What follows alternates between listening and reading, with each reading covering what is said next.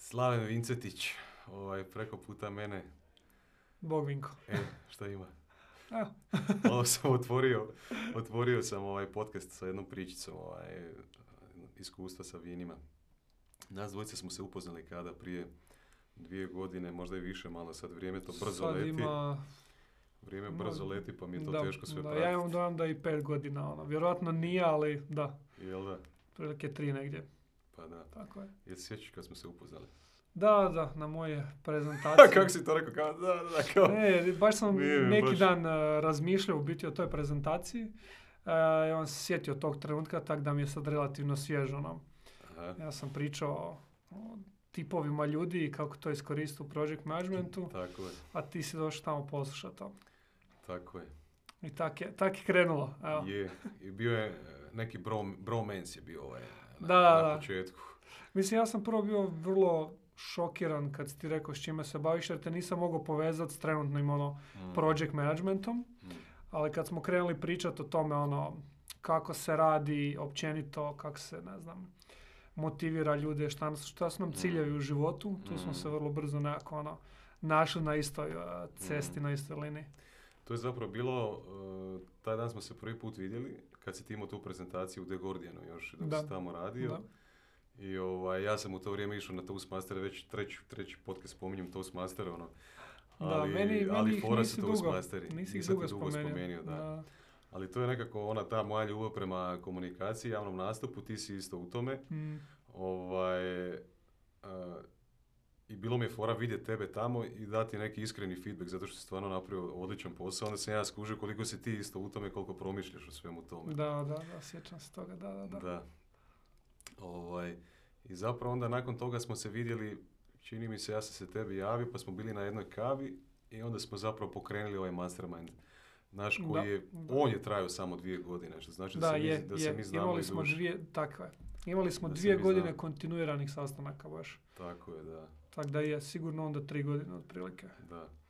I sad, znači, ono o čemu ovaj, ja želim pričati na, na ovom podcastu, Lud podcast, ovaj, su zapravo generalna tema je, ovaj, je zapravo filozofija uspjeha i ispunjenja razno raznih gostiju Mhm. koji dođu ovdje, kako oni promišljaju ovaj, o uspjehu, kako oni promišljaju o nekakvom ispunjenju i tako dalje. To je generalna tema, ali kroz sve to provlačimo ove teme nekakvog ra- rada na sebi, osobnog razvoja ili kako Dorijan je rekao zadnji put, samo poboljšanje. To mi se sviđa. Samo poboljšanje. I meni je zapravo komunikacija jedna tu od ono bitnijih, Mhm. bitnijih vještina. Zašto si ti ovaj, se krenio bavi s tim? Šta, šta si ti našao u? Pa- Zašto misliš da je to bitno? U biti, mogu ti malo povijesno ispričati kak je to vrlo neobičan put bio.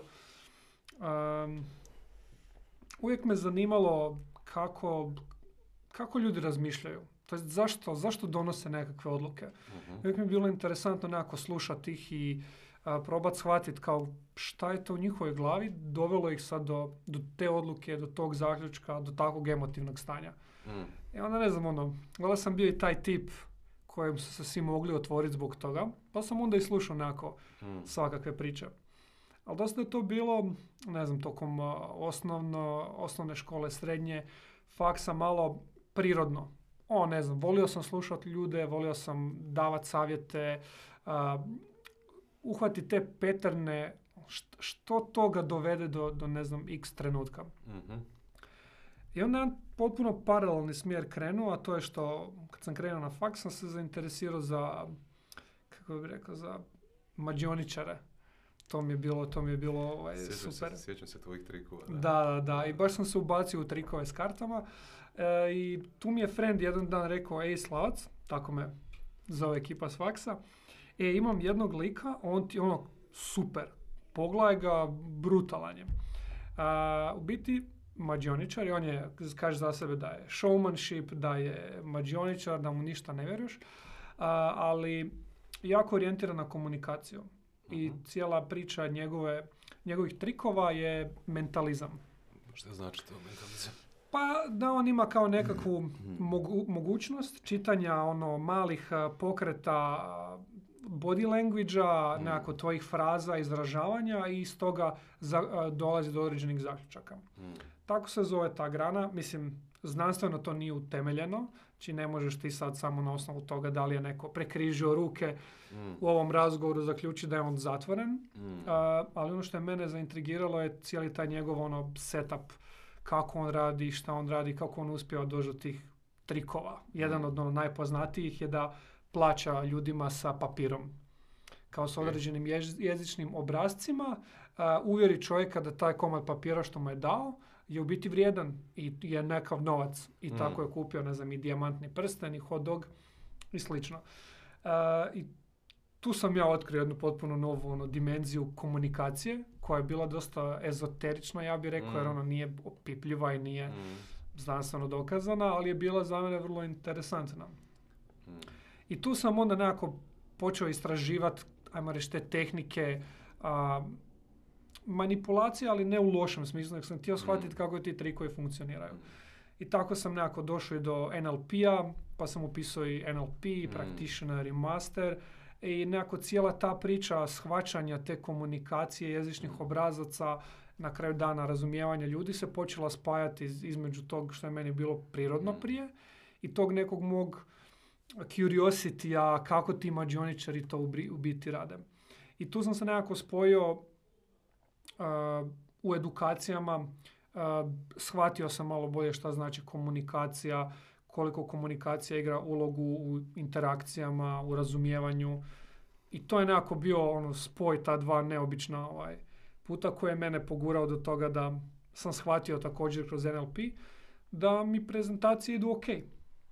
I da mogu još kroz NLP nekako to raditi kvalitetnije i bolje i na kraju dana dati nešto ljudima. Ne prezentirati da njima bude super neka prezentacija, nego da promijenim nešto. Da im održim nekakav motivacijski govor ili prezentaciju ili bilo što u tom kontekstu što bi njima promijenilo nekakav način razmišljanja.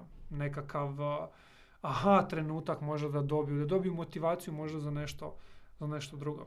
I, Da se dogodi neka mala promjena Da, u tako ponašanju ili tako u je. razmišljanju ili tako I nešto. to je, to je počela biti moja glavna motivacija. Kad god Mm. pričamo o prezentacijama, moja motivacija je kako potaknuti promjenom. Mm.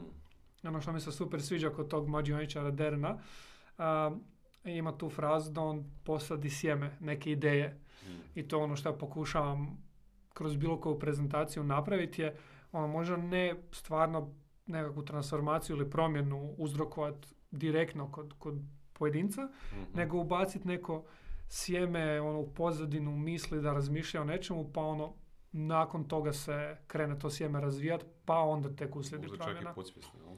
Pa da, da, svjesno podsjetno, meni je bitno da se ta promjena dogodi. Mm. I ja to smatram onda svojim uspjehom. Viš, dotaknuli smo se sad puno tema.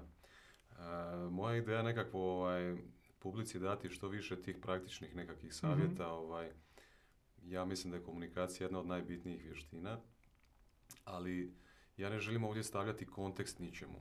Mhm. Znači komunikaciju, a, vještinu komunikacije kad ju razvijamo, mi možemo nju efektnije koristiti i u poslovnom kontekstu i u privatnom kontekstu ili razno raznim dru- drugim nekakvim poljima života. Da, da, tako? jasno. Slažem se s time skroz. Zato se ja mislim makniti ovaj, iz cijele priče kontekst i fokusirati se na osnovne nekakve meke vještine, njih zovemo tako meke Mhm. vještine, koje jednostavno su zapravo multiplikator kvalitete tvog života u svim segmentima života, ne, ne, ne, ne samo u poslovnom, poslovnom recimo kontekstu. A, ti si isto i, i, u, i u bivšoj firmi, u The Guardianu i sada si na nek, poziciji menadžera, je li tako? Tako da. I zapravo možemo, sad bez obzira na, na ovo što sam malo prije rekao, možemo vidjeti kako recimo ta vještina komunikacije utječe e, na kvalitetu tvog rada, recimo ovaj, ti si danas u Infobipu, jel tako? Tako je. Da, da, da.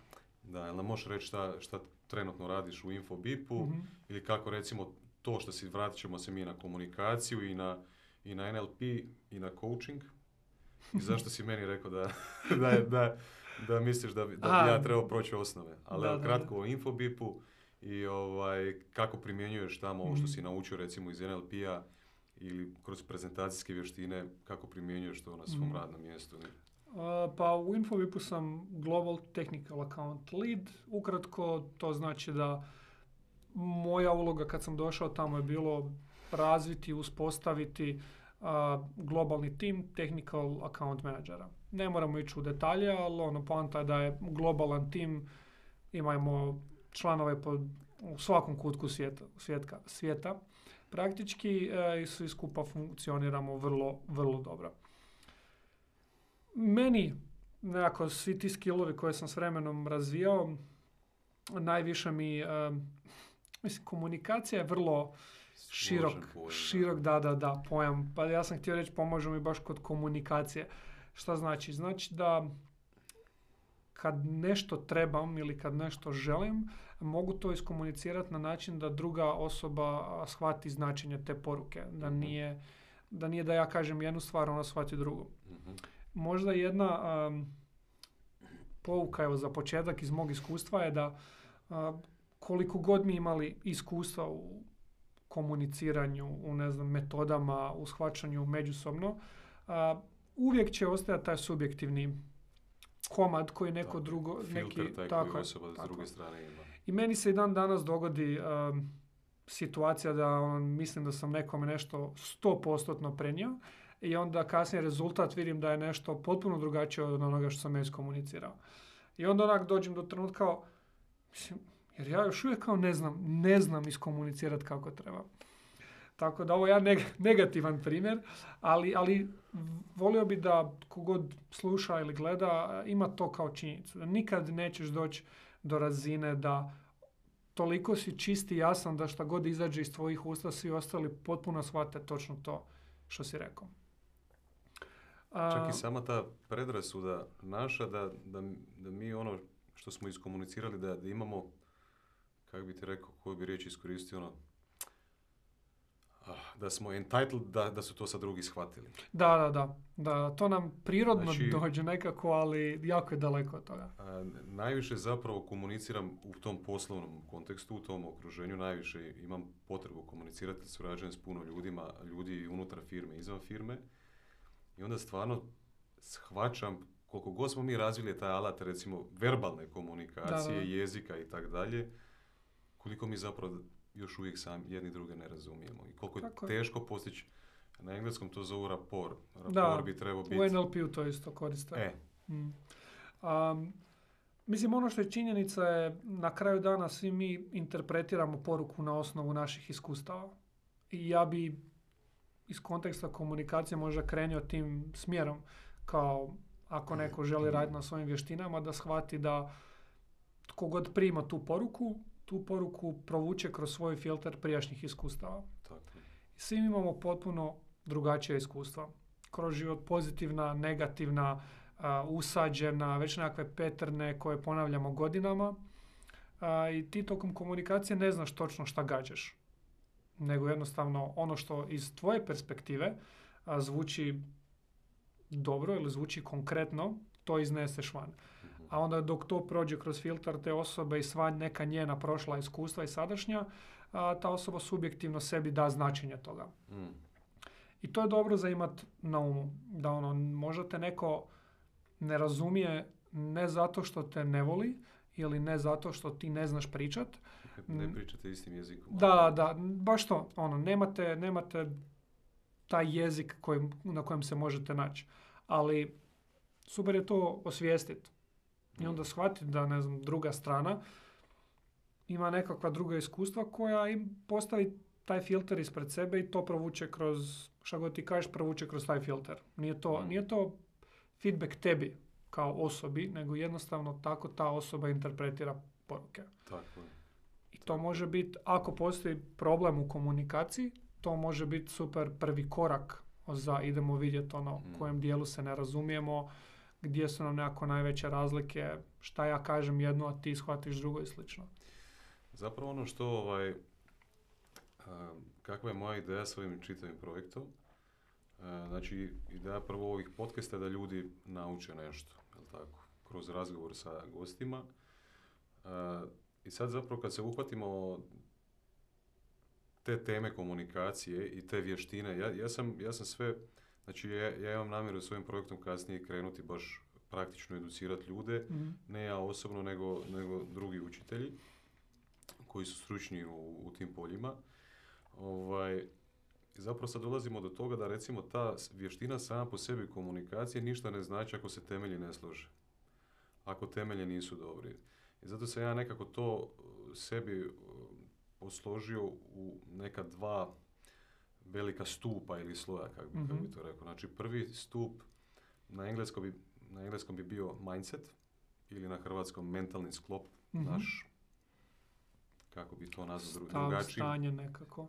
mentalni sklop, način Mhm. na koji mi razmišljamo i tako dalje. U taj prvi stup, recimo mentalni sklop, e, sam stavio neke stvari kao što su e, naša uvjerenja, naše Posto. percepcije, naši stavovi i sve te neke stvari koje smo mi zapravo kroz taj svoj program, software, kako emotivno mentalni, kako možeš ga tako nazvat, to je zapravo taj naš filter i to je, to je naša subjektivna ta realnost. Mhm. I na tu bazu mi gradimo zapravo ove vještine za koje ja mislim da su najbitnije vještine od komunikacije do nekih vještina recimo koje je dio komunikacije dio recimo vještine međuljudskih odnosa da. I tako neke stvari pa kasnije produktivnosti, organiziranosti i te neke stvari. Ali sve, sve to same po sebi te vještine zapravo ništa ne znači ako se ne gradi stalno na tim temeljima na mentalnom sklopu. Mislim da to jako lijepo, jako lijepo složio. Znaš da ja volim strukturirati Da, stvari. da, da. Je, je, je. slagat sve. A Je, to je po meni nekako baza. Da, I tek možeš onda ti... tu možeš graditi na, Tako na tome. da, da, ja se 100% slažem. I, i, I taj dio je jako težak. Da. Taj dio je stvarno jako težak i svi mi koji se aktivno bavimo tome, time vrlo brzo vratiš se u to svoje standardno stanje u kojem ne razmišljaš u biti, Mm. ali ja bih rekao da ti možeš jako puno toga tehnika, metoda, načina, obrazaca, trikova, sve ti to možeš a, naučiti, ali ono što, valjda je takva naša priroda, da mislimo jako puno na sebe da mislimo kako to na nas utječe i šta je nama bitno i kako će ta druga Mhm. osoba reagirati. A recimo, cilj komunikacije na kraju dana treba biti da se dvije osobe razumiju. Ne treba biti da neko dobije, ne znam, Ili više osoba. da ili više osoba. Što je još teže. Svakako, svakako. Nije poanta, ne znam, da se ja osjećam dobro. Onda, mislim, nije to komunikacija, to je onda ne, rješavanje nekog drugog problema. Ono što mora biti cilj je da se mi razumijemo. Da ja ako, ako je meni, stavit ću u kontekst malo posao, ako je meni bitno da ti napraviš x, onda cilj moje komun- komunikacije mora biti da ono, ti shvatiš šta x i da x treba biti napravljen Mhm. a ne, ne znam, da ću se ja istres jer ja mislim da ti mene ne slušaš, pa ću se ja osjećati dobro. Jer na kraju dana taj cilj nismo ostvarili, opet taj x neće biti ispunjen. Tako da vrlo je teško imati na umu kad, eh, pogotovo kad dođemo do nekih ono, teških razgovora ili malo nekih teških tema, imati na umu šta je cilj, ono, šta je output tog razgovora. Mhm. I puno je lakše onda razgovarati kad razmišljaš o tom cilju Mm. meni, meni jedan od najboljih lekcija koje sam imao, a možda nisam prije s tobom pričao o tome, je bila lekcija o asertivnosti. Koju sam ja, ovaj, e, Kako to u praksi izgleda? Baš me. Pa evo ovako, vrlo praktično je bilo. A, isto ono što sam ja imao na pameti da je asertivnost je kao jako dobro komuniciranje. Ono, znaš, kao um, trebaš imati poštovanja, ali trebaš zauzeti jasan stav. Ja sam Mhm. to uzeo potpuno doslovce. Međutim, kočica koja je radila sa mnom i ona me je namjerno provocirala. Imali smo role playing. I ona je ono, pravila se glupa. Ono, ja kažem jednu stvar koja je strukturirana i jasna, ona opet kao, aha, to u biti znači da ti mene ne slušaš. Ja ne, ne, ja tebe slušam, ali kao to što, ne znam, ti e, želiš postići, meni ne odgovara zbog ovog i ovog. Aha, znači ti nisi zadovoljan s ovim što ja radim. Pa Mm. kao nije da nisam zadovoljan, nego mislim da bi to trebala promijeniti. A ti kažeš da ja nisam dovoljno dobra. I onak, Mm. baš me počela provocirat. I lagano, onako, tu mi se javlja taj neki osjećaj na živciranosti. Dok mi kroz cijelu tu, cijeli taj role playing, ja nisam shvatio da moram se maknuti od tog osjećaja i da je moj cilj samo u toj komunikaciji njoj da do znanja šta je moj cilj bio? Znači, moj cilj je bio da a, ona shvati da treba napraviti nešto. I to je to. Sad, to što je ona vraćala meni, ti misliš ovo, o meni ti misliš ono, ja sam počeo emocionalno ulaziti u to. Ja sam shvatio da za mene osobno velik korak u asertivnosti je bilo da ono ne uzimam taj output nazad k srcu i da to nije ono povratna informacija meni kao slavenu, kao i ti si, ne znam, loš komunikator ili nešto, nego Mm. ne. Dokle god sam imao fokus na cilj te komunikacije, I sebe iz, izuzeo iz tako toga. je, apsolutno. Meni, ja, tako su mi se lampice uključile, ja sam shvatio, aha, to je asertivnost. Jer ja onda mogu vrlo jasno, vrlo Mm. čisto komunicirati i vrtiti tu komunikaciju ono, dokle god ne dođemo do zaključka, a ne Mm. ulaziti emocionalno u to. Sad bi mogli krenuti u milijardu filozofskih rasprava. Istina. Ovaj, iz ovoga što nas dvojica znamo napraviti. E, ali, ako mi dopustiš samo da, Da, se vratim trenutak, da ti direktno odgovorim na ovo što si rekao vezano za taj tvoj prvi stup.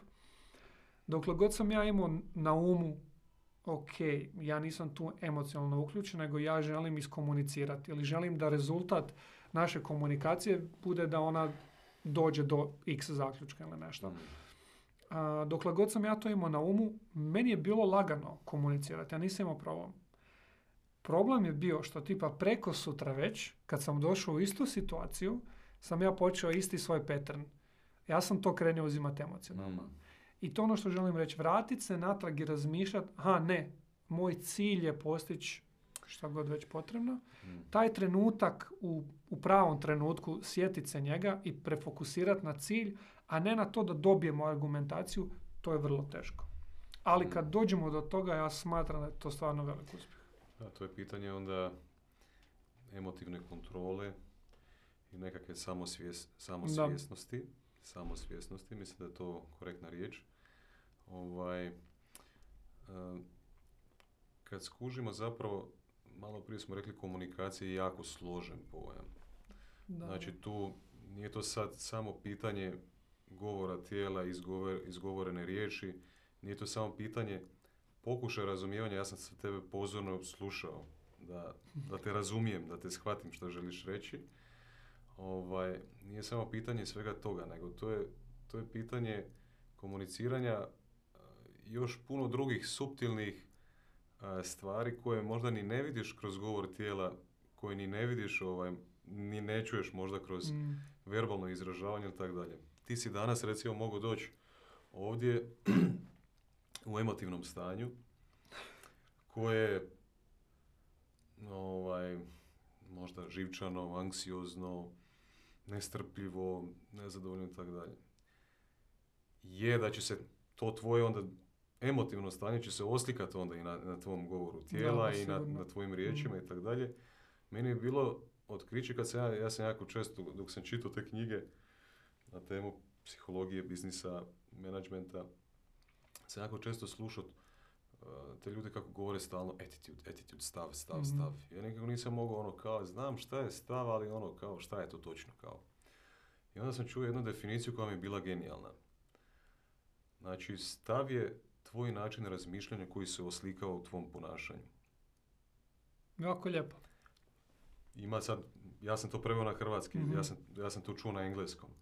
Znači, ja točno u tvom ponašanju mogu vidjeti šta ti misliš. Jel ti si to na taj način Iznio van. iznio van. Da, da, da. Točno mogu pročitati tvoje emotivno stanje i tvoje razmišljanje prema, prema tvom govoru tijela ili Mm. prema, prema Prema glasu, tonu glasa, da, da, riječima i tako dalje. Brzini, svemu. Da. A kad bi, sad kad smo pričali zapravo, a, ako su i komunikacija i sve te neke stvari biti organiziraniji, produktivniji, ima dobre međuljudske odnose, biti emotivno, socijalno, inteligentan i sve te neke stvari, to je sve nekako se preklapa jedno s drugim. E, ali kad bi rekao da onda baza svega toga taj naš nekakav mentalni sklop i naš stav, naša percepcija, naše uvjerenja i to, naša samosvjesnost, koliko dobro poznajemo Mm, sebe kao ljudsko sebe. biće, em- Mm. emocije svoje i tako dalje, e, šta, šta bi ti rekao ljudima u, u kojem smjeru se is- is- isplati krenuti, na, š- na čemu raditi, što, što raditi, koje tehnike recimo koristiti, da li čitati ili, o- ili Mhm. koristiti, otići kod nekog kouča, kod e, psihologa možda ili ne znam, što god. Šta ti misliš, gdje se isplati ono, kad bi po prioritetima složio, šta bi, šta bi bilo ono, po tebi najefektnije recimo? Pa mislim Kako se da, razvijati? mislim da, ja ću potpuno subjektivno reći, ono, smatram da bilo kakav smjer uh, leadershipa daje jako dobre temelje. Jer um, ti da bi, jednostavno, korak je više iznad komunikacije, ajmo reći, ono. Ok. A, imaš, tu moraš sladati i Po meni je, komunikaciju. sorry te prekidam, po meni je komunikacija, ja gledam leadership ko pek skillova. Da, da, da. I onda kada Slažem se. pekaš, komunikacija je jedna E. od tih recimo. Ali ono, ako si ti dobar, eh, ako ideš cilja biti dobar lider, na primjer, moraš jako puno nekih drugih stvari usvojiti putem koje se međusobno jako dobro nadopunjuju. Da. Tako da, ono, moj savjet bi bio, iako nisi ili nemaš tendenciju biti nekakav lider, možda, možda samo želiš poboljšati komunikaciju, I odnosi s drugim ljudima. Ta- tako je, bilo kakav smjer leadershipa će dati jako puno širine. Nećeš se fokusirati samo na komunikaciju. A to napravi paralelu s time da najbolje, najbolje učiš kad ti učiš nekog drugog. Što to je korak, ti sad znaš nešto. I sad ti to ideš učiti nekog drugog. To je korak iznad. Mhm. I samim time da si ti na tom koraku iznad, ovaj korak ispod još bolje ti sjeda nekako. Tako.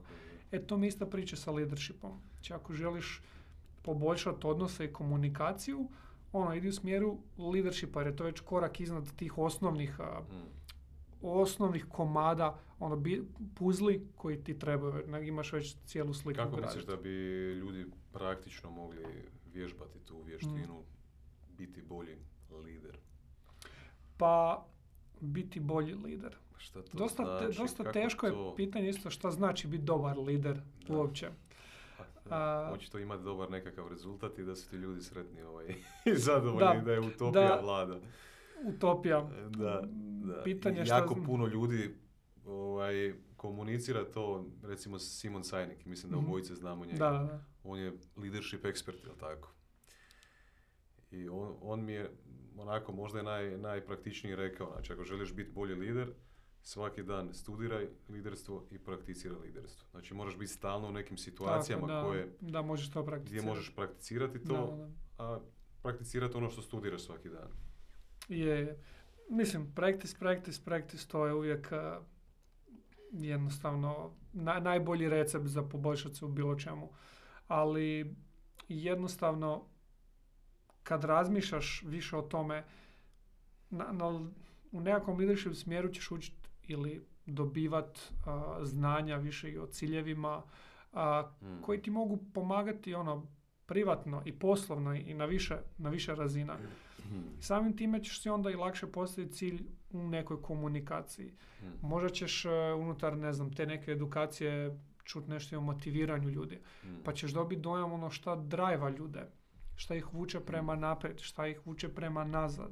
I sve to su esencijalne, esencijalne stvari u komuniciranju. Mm. Jer s time gradiš razumijevanje, time gradiš tu svoju bazu znanja u, u- što utječe na osobu. Samim time ga ili nju puno bolje možeš razumjeti. Mm. I po meni je to, možda to meni i prirodno dolazi, pa zato ja smatram da je to nekakav ono tajni sastojak, ali taj nekakav ono empatija i razumijevanje je ono već veliki korak do dobre komunikacije. Mm. E, da ljudima napomenemo zašto bi tebe trebali slušati na temu komunikacije. E,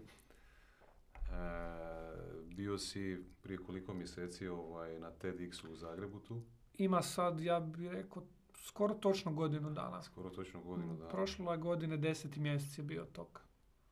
Tako da ima sad više od godinu Ako to dana. ovako nastavi, mislim da ćemo mi uskoro imati 70 godina. znači ovo vrijeme leti, baš Je, je, leti, je. ono. Je, je. Da, kako ti je bilo to iskustvo? Šta si, šta si recimo, ovaj, tamo, ti si imao puno prezentacija u životu, puno Mhm. govora i tak dalje.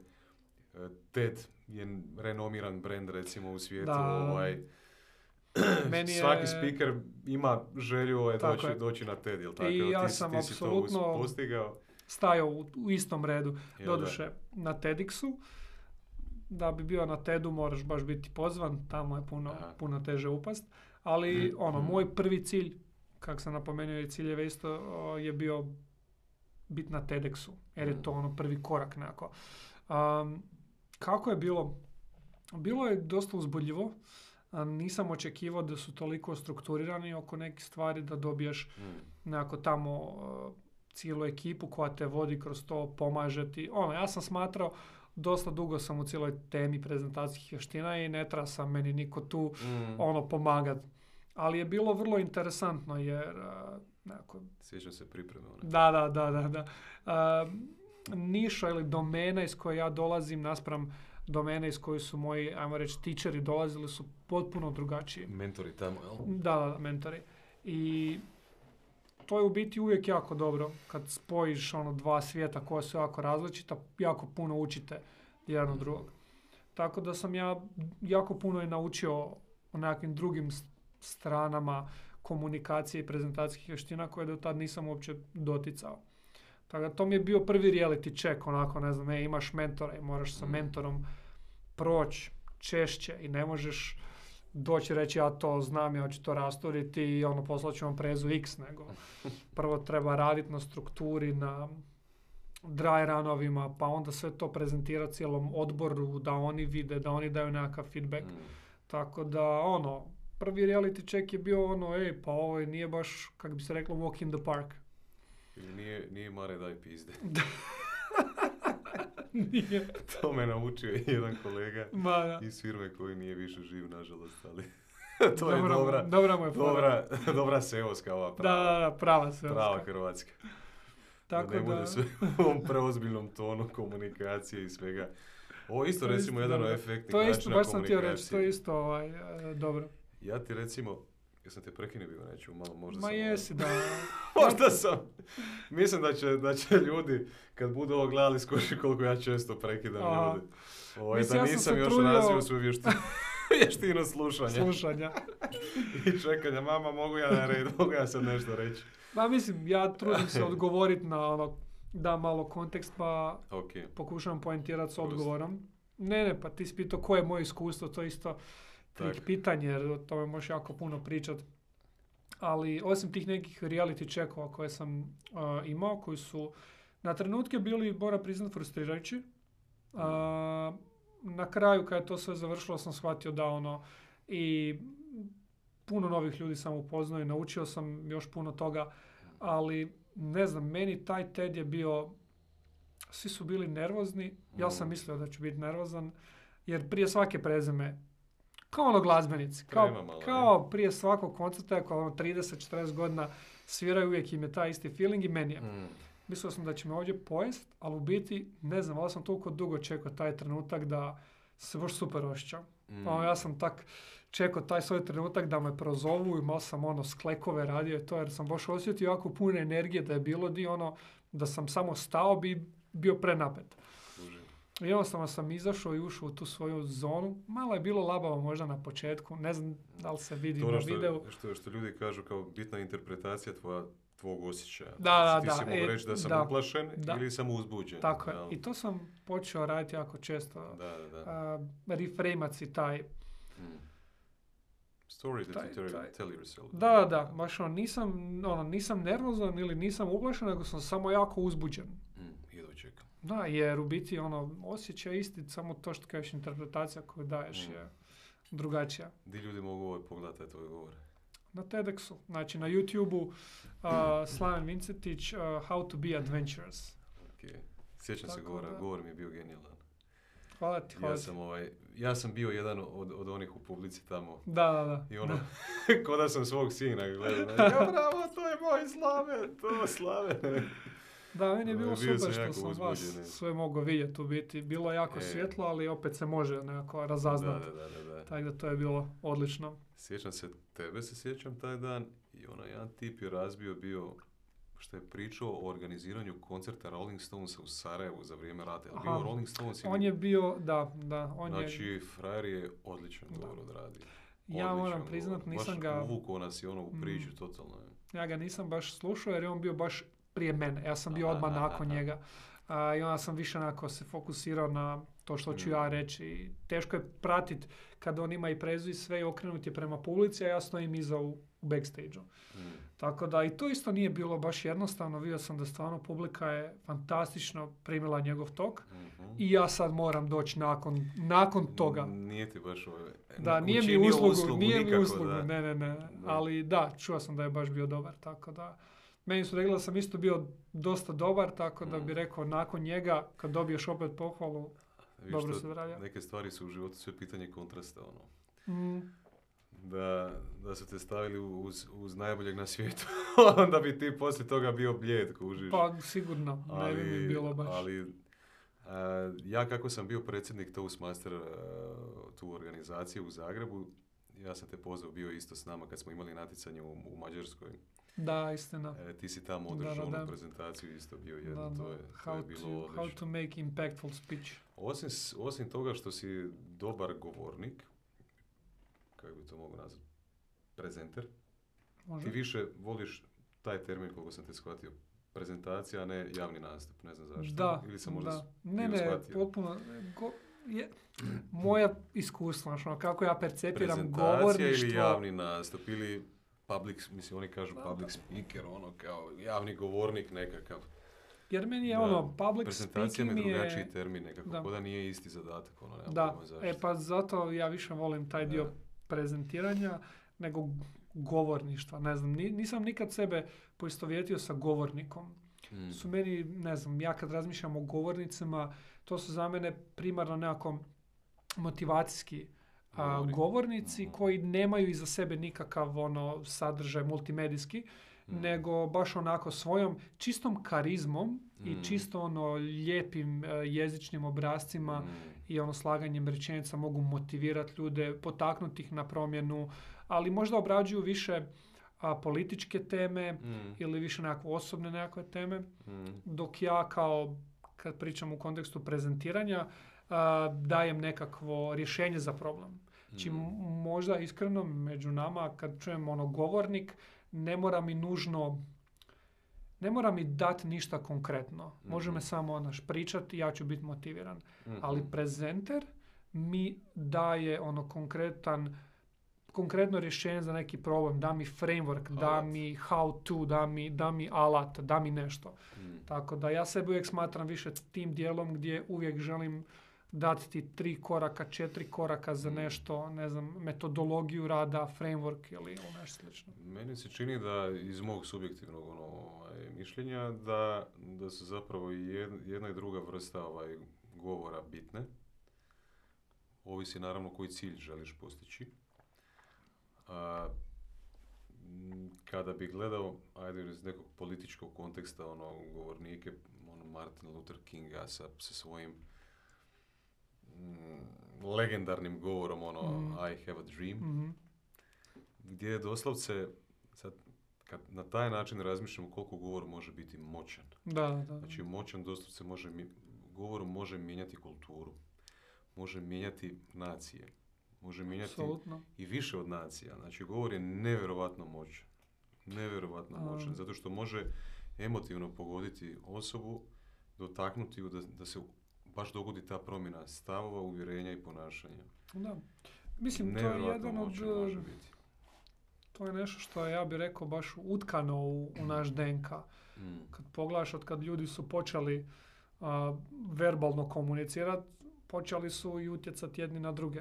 I ono, govorništvo mislim da je vrlo blisko povezano s time. Mm. Mislim, ja sam znao, mislim, možda malo ne, neobičan a, korak u svemu tome, ali smatram da bilo koji dobar ne znam, svećenik, pastor, u principu je jako dobar govornik, jer Mhm. oni to rade cijeli život. Mhm. Oni to uče, oni imaju svoje ono stado ispred sebe kojemu Mhm. propovjedaju.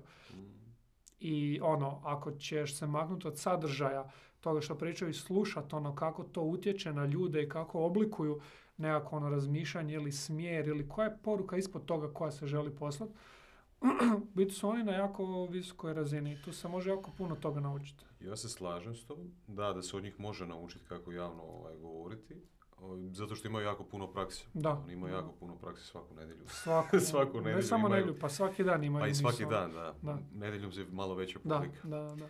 Ovaj, e, ali opet, bez obzira što jako puno njih ima recimo redovitu praksu, ja sam vidio jako često ljude, svećenike u crkvi koji pričaju ovaj, publici, vjernicima, Mhm. koji jednostavno nisu nisu razumjeli to i nisu dotaknuti sa, sa svim Mhm, tim, mhm. nego jednostavno iz nekih razloga idu tamo, ovaj, ali mislim da poruka nije došla do njih. Ne znam da li je problem u njima ili je problem u onom ko govori, svima, ovaj, jel, jel tako?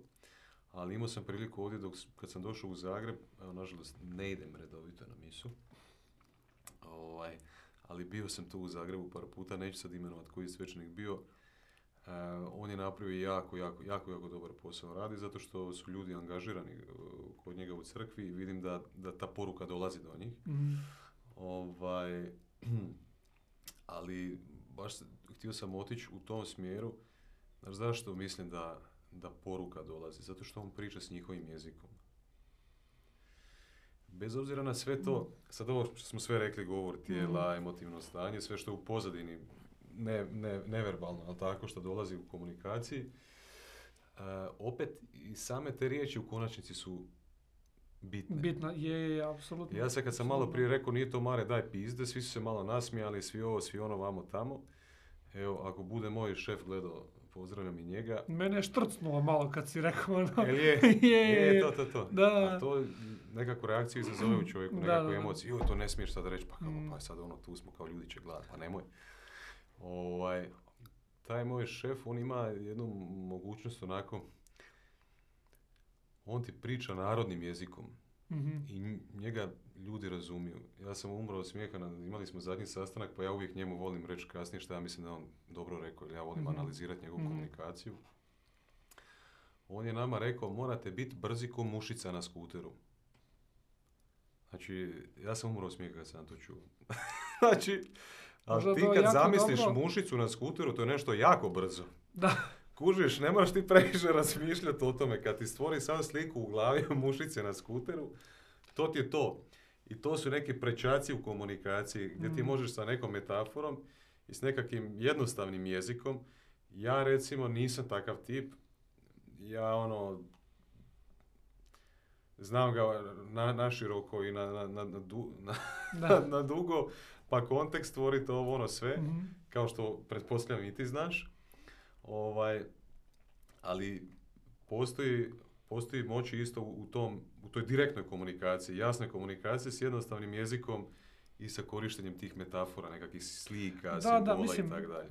da se razumije, komunikacija ne mora biti e, kompleksna. Mm. Ona je kompleksan pojam jer se sastoji jako puno toga, ali to ne znači da mi moramo doktorsku disertaciju ono napisati da bi nas neko razumio. Tako je. Samo dobar dio toga, mislim, možda je isto pitanje kad pričamo o onom, uh, kad si rekao tvoj šef se o- o- obraća ljudima nekim narodnim jezikom, ono. Da, da. A, koliko, koliko tog obraćanja dolazi iz, iz jezika, a koliko tog obraćanja do- dolazi iz ono stava što si ti rekao. Sigurno. Kuž, da, da on kaže sigurno, da. kao mušice na motoru, drugo kao ono, mušice na motoru. Tako je. Potpuno je I ton drugačije glasa, i interpretirana stav, i govor tijela, njegovo držanje, ono, Da, da. I sami taj, samo to pitanje autoriteta. Kad pričamo o nekakvom uh, poslovnom kontekstu i nekakvoj organizaciji, Mhm. osoba koja je na vodećoj poziciji u nekakvoj organizaciji ima autoritet. Mhm. Ili barem ima autoritet, ono, onaj John Maxwell, ja čitam njegove knjige o leadershipu, Mhm. on spominje pet levela leadershipa.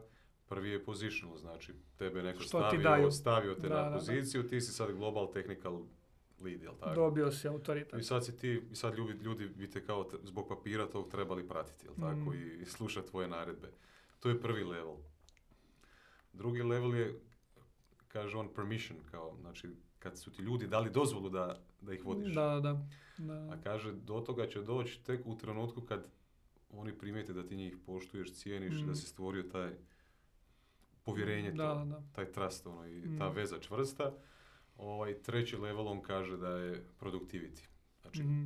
ti moraš pokazati sa, sam sa sobom koliko si ti o, kolike visoke standarde sebi postavljaš i koliko rezultata ovaj, možeš producirati, Mhm. jel? I onda će te ljudi pratiti. Slijediti u to. Da. Da, da. I sve, sve je to bit, bitan je taj authority, jel? Mm, Ako si u poziciji autoriteta, definitivno da će ljudi drugačije tvoje riječi vagati slušati i tako dalje. Apsolutno. To je sve bitno. Malo smo, ovaj, upali smo u tu komunikaciju. Može, mi možemo u komunikaciji komunicirati tri sata, meni se čini. Je, a dobro, mislim, ti si rekao da ono, želiš ljudima dati vezano ono, za to i Je. neke praktične stvari. Da. Mogu se nadovezati, evo, baš smatram da kod, a, kod shvaćanja te poruke, kod komuniciranja, kod, ne znam, utjecaja ili kako biti impactful, a, u biti je vrlo bitno kod druge osobe stvoriti to što si ti objasnio. Kad ti zamisliš kako je to.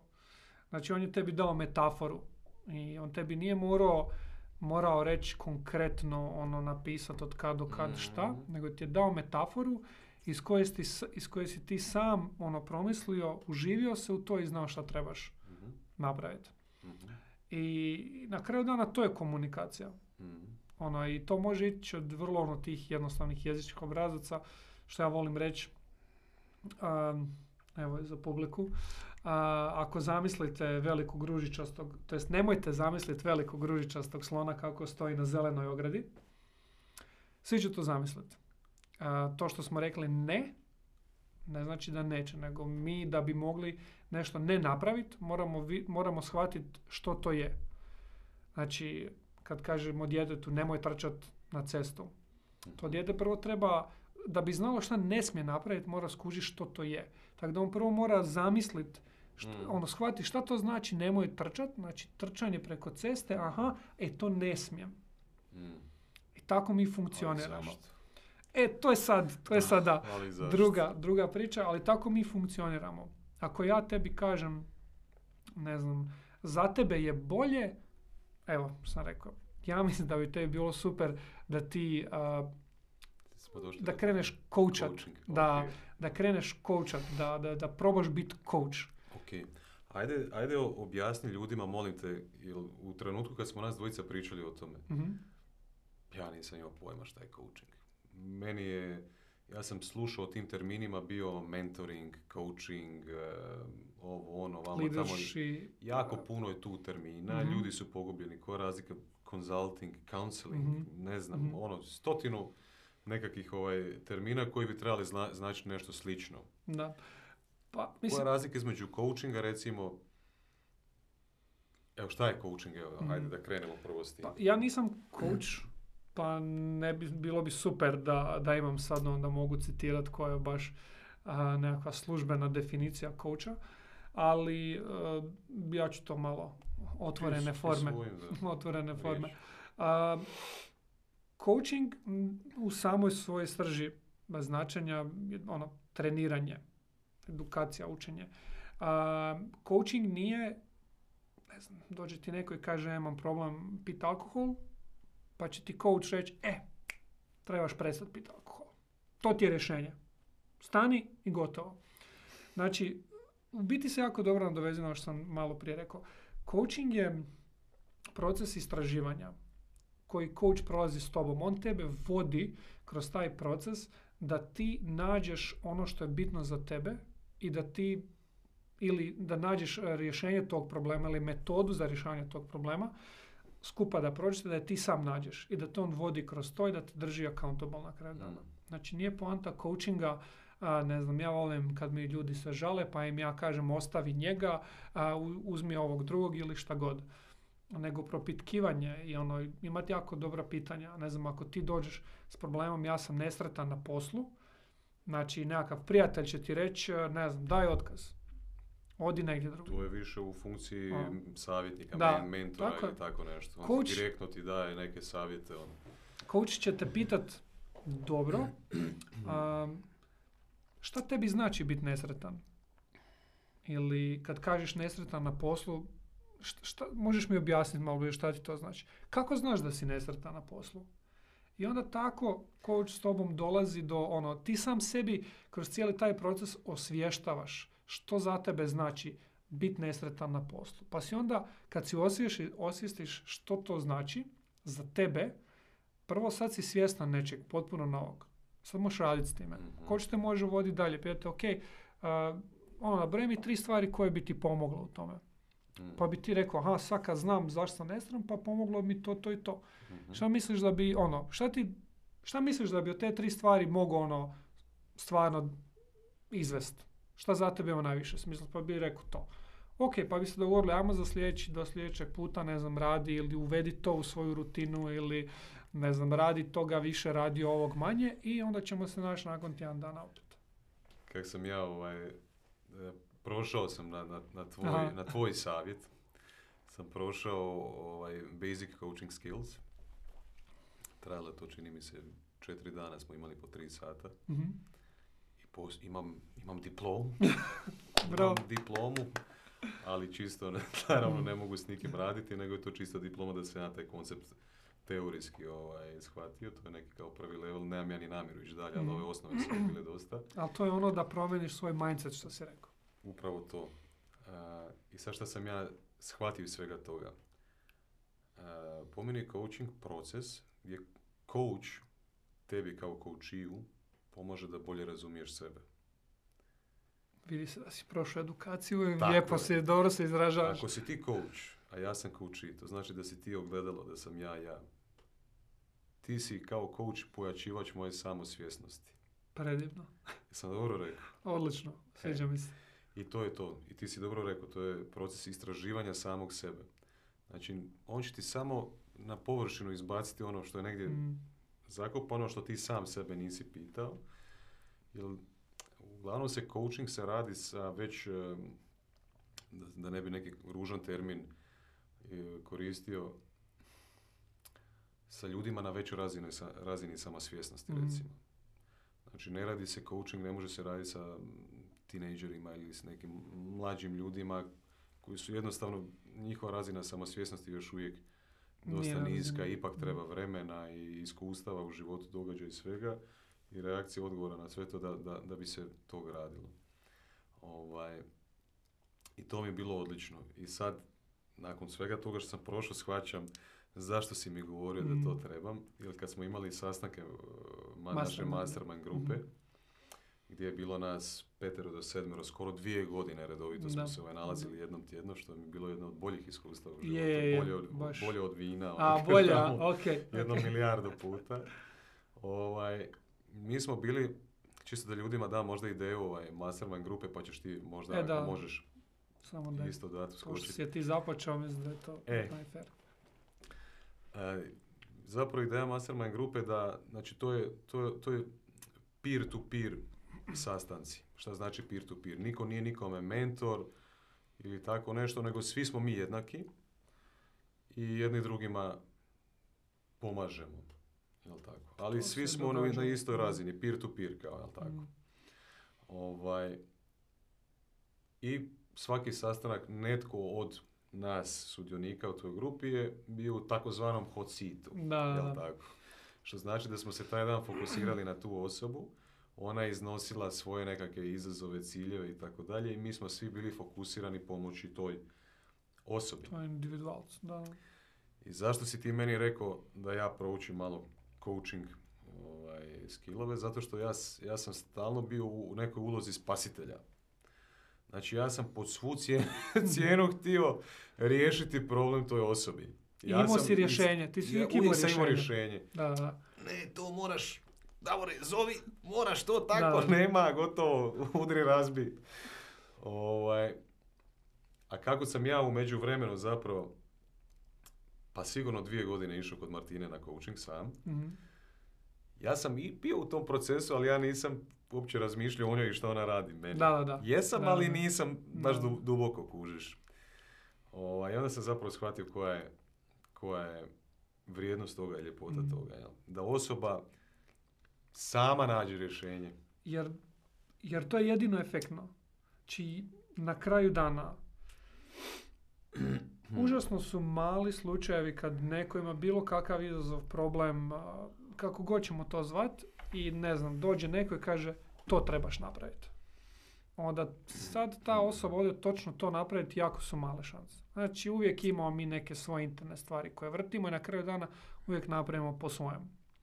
I tvoja namjera je uvijek bila super i meni je bilo ono žao na kraju dana jer sam vidio da si bio jako ono i karizmatičan, i entuzijastičan i želio si to riješiti, dao si ljudima ono na srebrnom tanjuru biti rješenje koje je samo odbijalo od njih. Hmm. I zato sam ti ja savjetovao da ono, imaš to, znači možeš ti imati nekako rješenje, ali samo da promeniš smjer da ono, ga ne daješ direktno, nego da u biti ideš izvlačiti iz ljudi da oni sami dođu do svog. Može biti to, može biti nešto drugo. Jer to na kraju dana je stvarno ono što je efektno. Jer to onda napravi tu promjenu, to nešto mm. drugačije. Kako smo mi, kad sam prolazio te basic coaching skills, uh, uspoređivali smo coaching sa drugim uh, nekim mm pozicijama, ulogama, kao men- mentorstvo recimo. Mm-hmm. I onda mi to mi bilo vrlo jednostavno za shvatiti. Znači, u, u mentorstvu, ako sam ja mentor, ti menti, znači komunikacija ide 80% u ovom smjeru, 20% u ovom.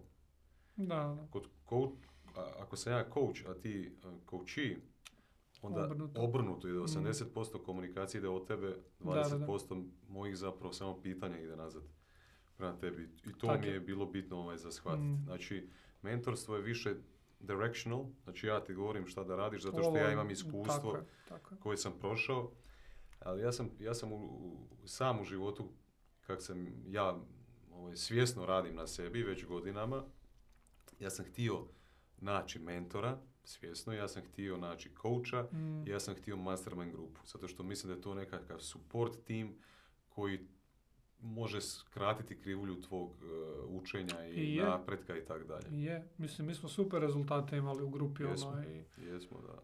Stvarno, ljudi su se mijenjali, transformirali i super je kad vidiš da ono, od ljudi koji izgledaju, ono, da imaju sve posloženo i sve im je jasno, kad vidiš da ono, jedan dan oni dođu i budu u hot seatu i u biti ostatak grupe pomaže ono toj mm. osobi. Mm. meni je to bilo... Puno tu lekcija ono. Da, puno lekcija. Puno tu lekcija. Mm. Kako ovaj, e, kako vidiš recimo tu coaching vještinu u svojoj ulozi kao people menadžera i lidera mm. ovaj, u, u, u Infobipu? Pa ja bih rekao da... Kako to koristiš? Koristim što više mogu u biti jer moja cijela filozofija da ono uspjeh mene, uspjeh moji ljudi. I ako oni nisu uspješni, nisam ni ja u biti. I ako ja njima, ne znam, kak sam rekao tebi, ako dođem i kažem treba sto nečega, šanse da ja moram baš biti nešto full, full posebno, ne znam kakvu karizmu imati, koliko nekog povjerenja da ono, tako možeš upravljati ljudima ne znam sad, ono, svi ostanite do x vremena tu ili svi radite ovo. Sve to kratkoročno može funkcionirati, ali dugoročno je jako teško. Ali kad ti ne samo pomažeš, kad pomažeš u razvijanju tih ljudi, to je to ono, ti nisi tu, ja gledam, ja nisam tu da njima budem šef, da njima govorim ti, ne znam, moraš doći u 9 sati tu ili ti moraš od 9 do 5 raditi ili šta god, nego sam ja tu da vidim ono, ako oni imaju nekakav problem i da, ih, da im ja pomognem u tom procesu istraživanja i rješavanja tog problema. Jer onda su oni zadovoljni, onda su oni efektivniji, oni mogu to promijeniti na svoj prima, i privatni poslovni život i u biti svi skupa kao tim smo bolji, efektivni, razvijamo se. Ja isto učim kontinuirano. Tako da meni je coaching ono osnova mog leadershipa u biti. Meni sve počima na, na Kako bi recimo koristio, ajde da probam nešto kroz neku igru, mm kako bi praktično se postavio prema osobi u firmi kojoj si nadređen, a vidiš da već neko vrijeme ovaj, ne donosi dobre rezultate, da oglušuje se na nekakve, da li ti njima daješ uopće naredbi mm ili ti pitaš njih kak, mhm. kako kad bi vidio da recimo neko zabušava već mjesec dana i da nisi zadovoljan s njim, jel bi mu ono išao agresivno i rekao pero, ovo više ne može ovako, podlačimo crtu ili ćeš raditi ili nećeš, ćemo nekog drugog. I recimo, ja jako često slušam od tih leadership eksperata koji su neki imali iskustva, mm. praktično neki nisu, svi govore o ovom coaching pristupu, mm o, o nekakvoj mekoći u pristupu i svemu, jel tako, da ljude ono s medom privlačiš, a ne da ih bićem ovaj, Mm. ubijaš. A opet u praksi čujem jako puno ovaj, drugačijih primjera gdje zapravo kad čuješ priče o, ovaj, o poduzetnicima ili menadžerima koji su e, napravili nekakve neprikosnovene rezultate, ovaj, stvorili od, od Steve Jobsa pa ne znam dalje nekakvih menadžera, da ih sad sve ne nabrajam, svi su bili ono, beskrupulozni gadovi. Da. Mislim da si načeo jednu super temu, iskreno, o kojoj ja baš nisam do sad pričao jer sam si nedavno osvijestio nešto slično. A, vratit ću se, vratit ću se na taj dio baš, ali ono što radimo dosta često vidim da radi svi, uključujući mene, a to je da opet na osnovu naših iskustava dajemo značenje određenim stvarima. Pa ću ja dati malo bolji kontekst tome. Znači, ne znam, ako moj šef gleda ili sluša, što je meni bilo ultra interesantno, dobio sam feedback da moram reći ne određen, određenom departmentu. Ono, jer je ispalo da onak sve im dam. Ono, sve može i da moram tu biti malo čvršći. I ok, ja sam uzeo to kao feedback, rekao ok, imaš ono, poradit ću na tome. Ali kad sam otišao razmišljati, ono što sam skužio da ja radim, je da ne kažem ja njima da. Nikad oni ne dobiju to što ja mislim da oni ne bi trebali dobiti. Nisam ja mekan ono po tom pitanju. Nego ja kažem ok, šta vama stvarno treba? Odakle to dolazi? Šta ćemo riješiti s time? Pa ja onda dođem do toga i onda im ponudim ono, ok, moj tim može napraviti x ili y da bi taj problem rješavao. Jel to ok? Super, super. Međutim, percepcija izvana je, ako ja nisam bio agresivan i rekao ne, Mhm, onda sam mekan. mhm. I onda govorim da. I onda a, subjektivan dojam ostalih je da ono, cijeli taj department, neće reći možda raditi šta hoće, ono može provući jako puno toga kroz mene. E, ista stvar, ja bih rekao kad pogledaš, ne znam, Steve Jobsa, kad pogledaš, ne znam, a, daj mi još tih, ono, Elon full- Musk. Pa do- Ne da, znam- ne vidiš, znam ne znam njega kakav je, ne znam kakav je Elon, baš e, nekako... Recimo Bill Gates je za sebe sam dan dana, danas priznaje da u, u vrijeme dok je vodio Microsoft da je bio vrlo demanding prema Da, ljudima, da, da, da, je bio je, je, beskrupulozan, je, da, je, da je postavljao jako visoke standarde i da je tražio od ljudi ono E, nevjerojatno puno rada. Ali to je ono što je vrlo ono hard, što, što- je vrlo pipljivo, što vidiš na van. Tako je. E, i kužiš, to ne znači da ne postoji drugi tip, ajmo reći, leadershipa koji je jednako, ako ne i više uspješan, samo što ti ne možeš reći, aha, on radi to, to i to, pa je to sad rezultiralo time. Je li možemo naći neki primjer? Znaš kako je? Nisam kaže- razmišljao o tome. uh, Veliki Den Penja kojeg ja pratim. Aha, Kaže on, success leave, leaves clues. znači, uspjeh ostavlja tragove.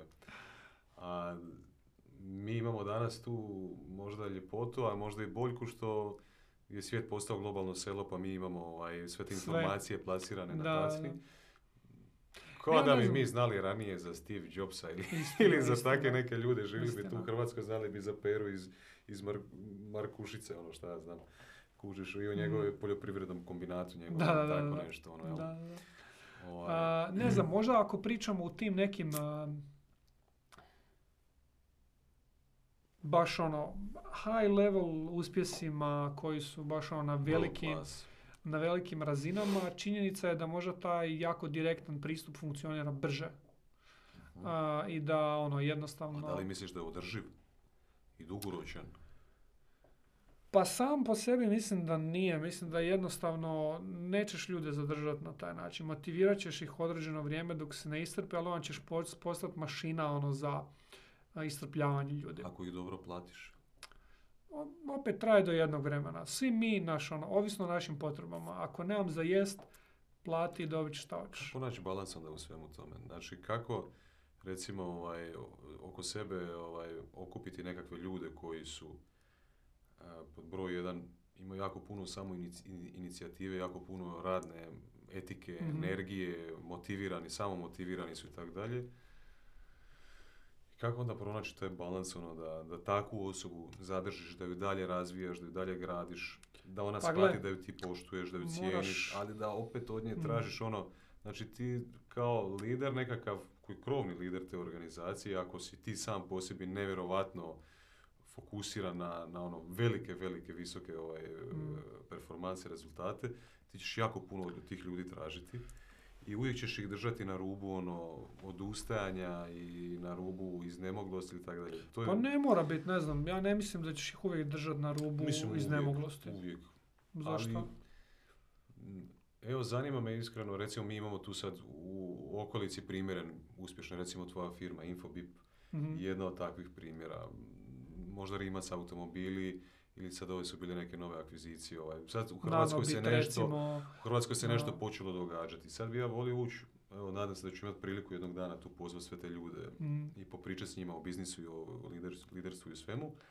Ovaj, da vidim kako oni rade. Jel, jel, jel ti vidiš kod sebe u firmi to da, da su tvoji da su vlasnici te firme i vodeće osobe, da su one strašno motivirane i da one traže od ljudi ovaj, to, Jesu, i ne, ne, daleko je od tempo toga. posla i, i, i sve to. Nije to ono walk in the park, jel tako? Da, da, pa mislim što se tiče, ha, možda je to neka druga tema, ali što se tiče njihove motivacije, ona ono van mojih, van mojih granica.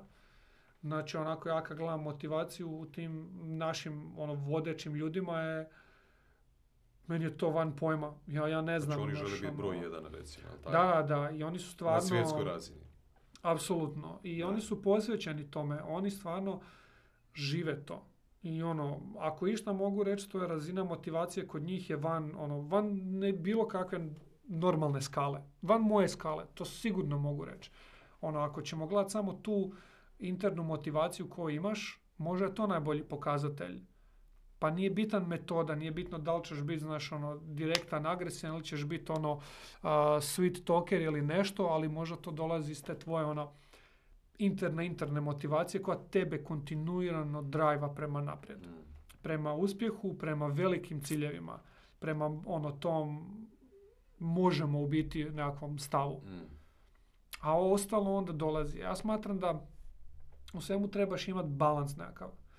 Znaš, ono, i poznavajući sebe. Ako si ti, ono, ne znam, ako si full demanding, ako tražiš jako puno, ako, ono, hoćeš da su ljudi, ono, samo tu i da udaraju, funkcionirat će to neko vrijeme, ali možda trebaš biti svjestan toga i uz sebe, u svog, ne znam, ne znam, COO-a ili, ne znam, HR direktora ili nešto, zaposliti osobu koja to može malo balansirati. Ako auto može ići 200 na sat, da li je realno da taj auto ide 200 na sat svaki dan dok je u pogonu? 8 sati na dan, 10 sati na dan. Ja bih rekao kod 12 nekih ljudi da. Ali kod tih ljudi e, motivacija dolazi iznutra, ne izvana. Znači oni rade za sebe jer vjeruju u to i- i žele to. I to je najčešće ono kad, kad baš ono nekakvi direktori, CEO svojih firmi u biti to pušaju dalje jer to je njima glavna motivacija. Radnicima unutar to nikad nije to njihova firma, oni su dio tog, dio tog To kolektiva. je njihova vizija, to je njihova, Da, da. njihova beba, njihova vizija, da, E, njihov i- san. Em, zapravo, lud projekt je jako puno ovaj, se vrti oko, oko, oko toga, oko, ovaj, Mhm. visoko postavljenih ciljeva, oko jako um, visoke postavljene ljestvice snova, kako, kako god ćeš to nazvat. Ja sam e, rekao sebi i napisao kao um, nekakvu viziju luda je društvo u kojem ljudi imaju hrabrosti pratiti svoje najluđe ambicije. Mhm. Znači to upravo ide u tom smjeru ovaj, ovoga kako se ponašaju ovi, recimo pojedinci neki koji smo sad nabrali, tvoji vlasnici tvoje firme, Mate Rimac i taki. Znači ljudi, ali doslovce koji vjeruju i dovoljno su hrabri pratiti svoje najluđe ambicije. Znači da. ja ne vidim razloga zašto Mate Rimac ne bi bio broj jedan ispred Elona Muska i Tesle ili Infobip bio ispred neke druge svjetske korporacije. Znači sad su te granice su se maknule i ovaj jednostavno neki ljudi imaju tu unutarnju motivaciju što si ti rekao, Mm. njima je nebo granica, oni dok su živi, oni će razvijati, oni će Da, ja rasti, sam oni, oni, će, oni će ljestvice dizati, jer nikad neće biti kraja. Da, mislim znači ja sam kraja nema tu. upoznao sam dosta tih, uh, ja Driven- bih rekao, pravih, pravih poduzetnika. Da. Što za mene znači pravi poduzetnik? Ono, slušao sam priča, ne znam, pokušao sam napraviti jednu firmu, to je propalo. I onda jednostavno kad, kad vidiš koliko su ti ljudi inovativni, Znači ono, nije sad, ne znam, ja sam imao ideju napraviti, ja ću sad potpuno banalizirati lopit, ne znam, imati igraonicu i to je propalo i ja sam sad propao čovjek. Nego ono, ne znam, ekipa je uh, imala dva, tri kompa pa je složila igraonu pa je to u biti propalo. Ok, pa su onda skupili, počeli se baviti, ne znam, nija Airsoftom, pa su onda otvorili trgovinu za to, pa je to propalo isto. Pa su onda, ne znam, počeli furat ove online stvari, ne znam, prodaje, prodaje majice, radi ovaj drop shipping, to je kao kad a, ti imaš nekakav svoj web shop, Mhm. a, neko kupi nešto od tebe, a ti u biti kupiš to iz Kine pa samo dritu Tako, iz pošalješ tamo. ide u, Da, da, da. direktno do kupca, da. Evo, pa je to isto propalo. I onda na kraju ono deset, ali ono kontinuirano stvaraju nešto, imaju ideje, želi od, tog, od toga nešto napraviti. I onda se tu nešto ono uhvati. Nekima, I nekima to su bude... puno toga u procesu svih ovih neuspjeha. Da, pa sigurno. Nekima to bude iz prve. Znaš, nekima bude iz, iz druge. Nekima bude iz desete. Ali to je taj mindset. Što kontinuirano ono stvaranje i razmišljanje šta mogu sad. A, I ima, ima dobar, di sam to gledao, da li baš TEDx bio, baš sam share na LinkedInu, a, da li je uspjeh sreć, ono, a, is success luck or hard work? Mhm. I nekako glavna premisa cijelog tog uh, toka je da jedno i drugo. Možeš ti puno hard worka uložiti. Ako te ne uhvati taj dio nekakvog laka. Mhm. Tako da ono, možeš ga ulagati dugo dok se taj lak ne desi, ali mo- može se desiti na prvu. Da, pitanje tajminga i prilike Da, nekakve da. i nečega, Da. ali ako kontinuirano pokušavaš i radiš i ne odustaješ, ustrajan si, Tak je. naletit ćeš na, Na svoju, da Da, li ćeš da. naletiti nakon prve godine ili sedme ili jedanaeste. I to je premisa tog, tog videa Da. i ja stvarno ono, jako dobro rezonira sa mnom.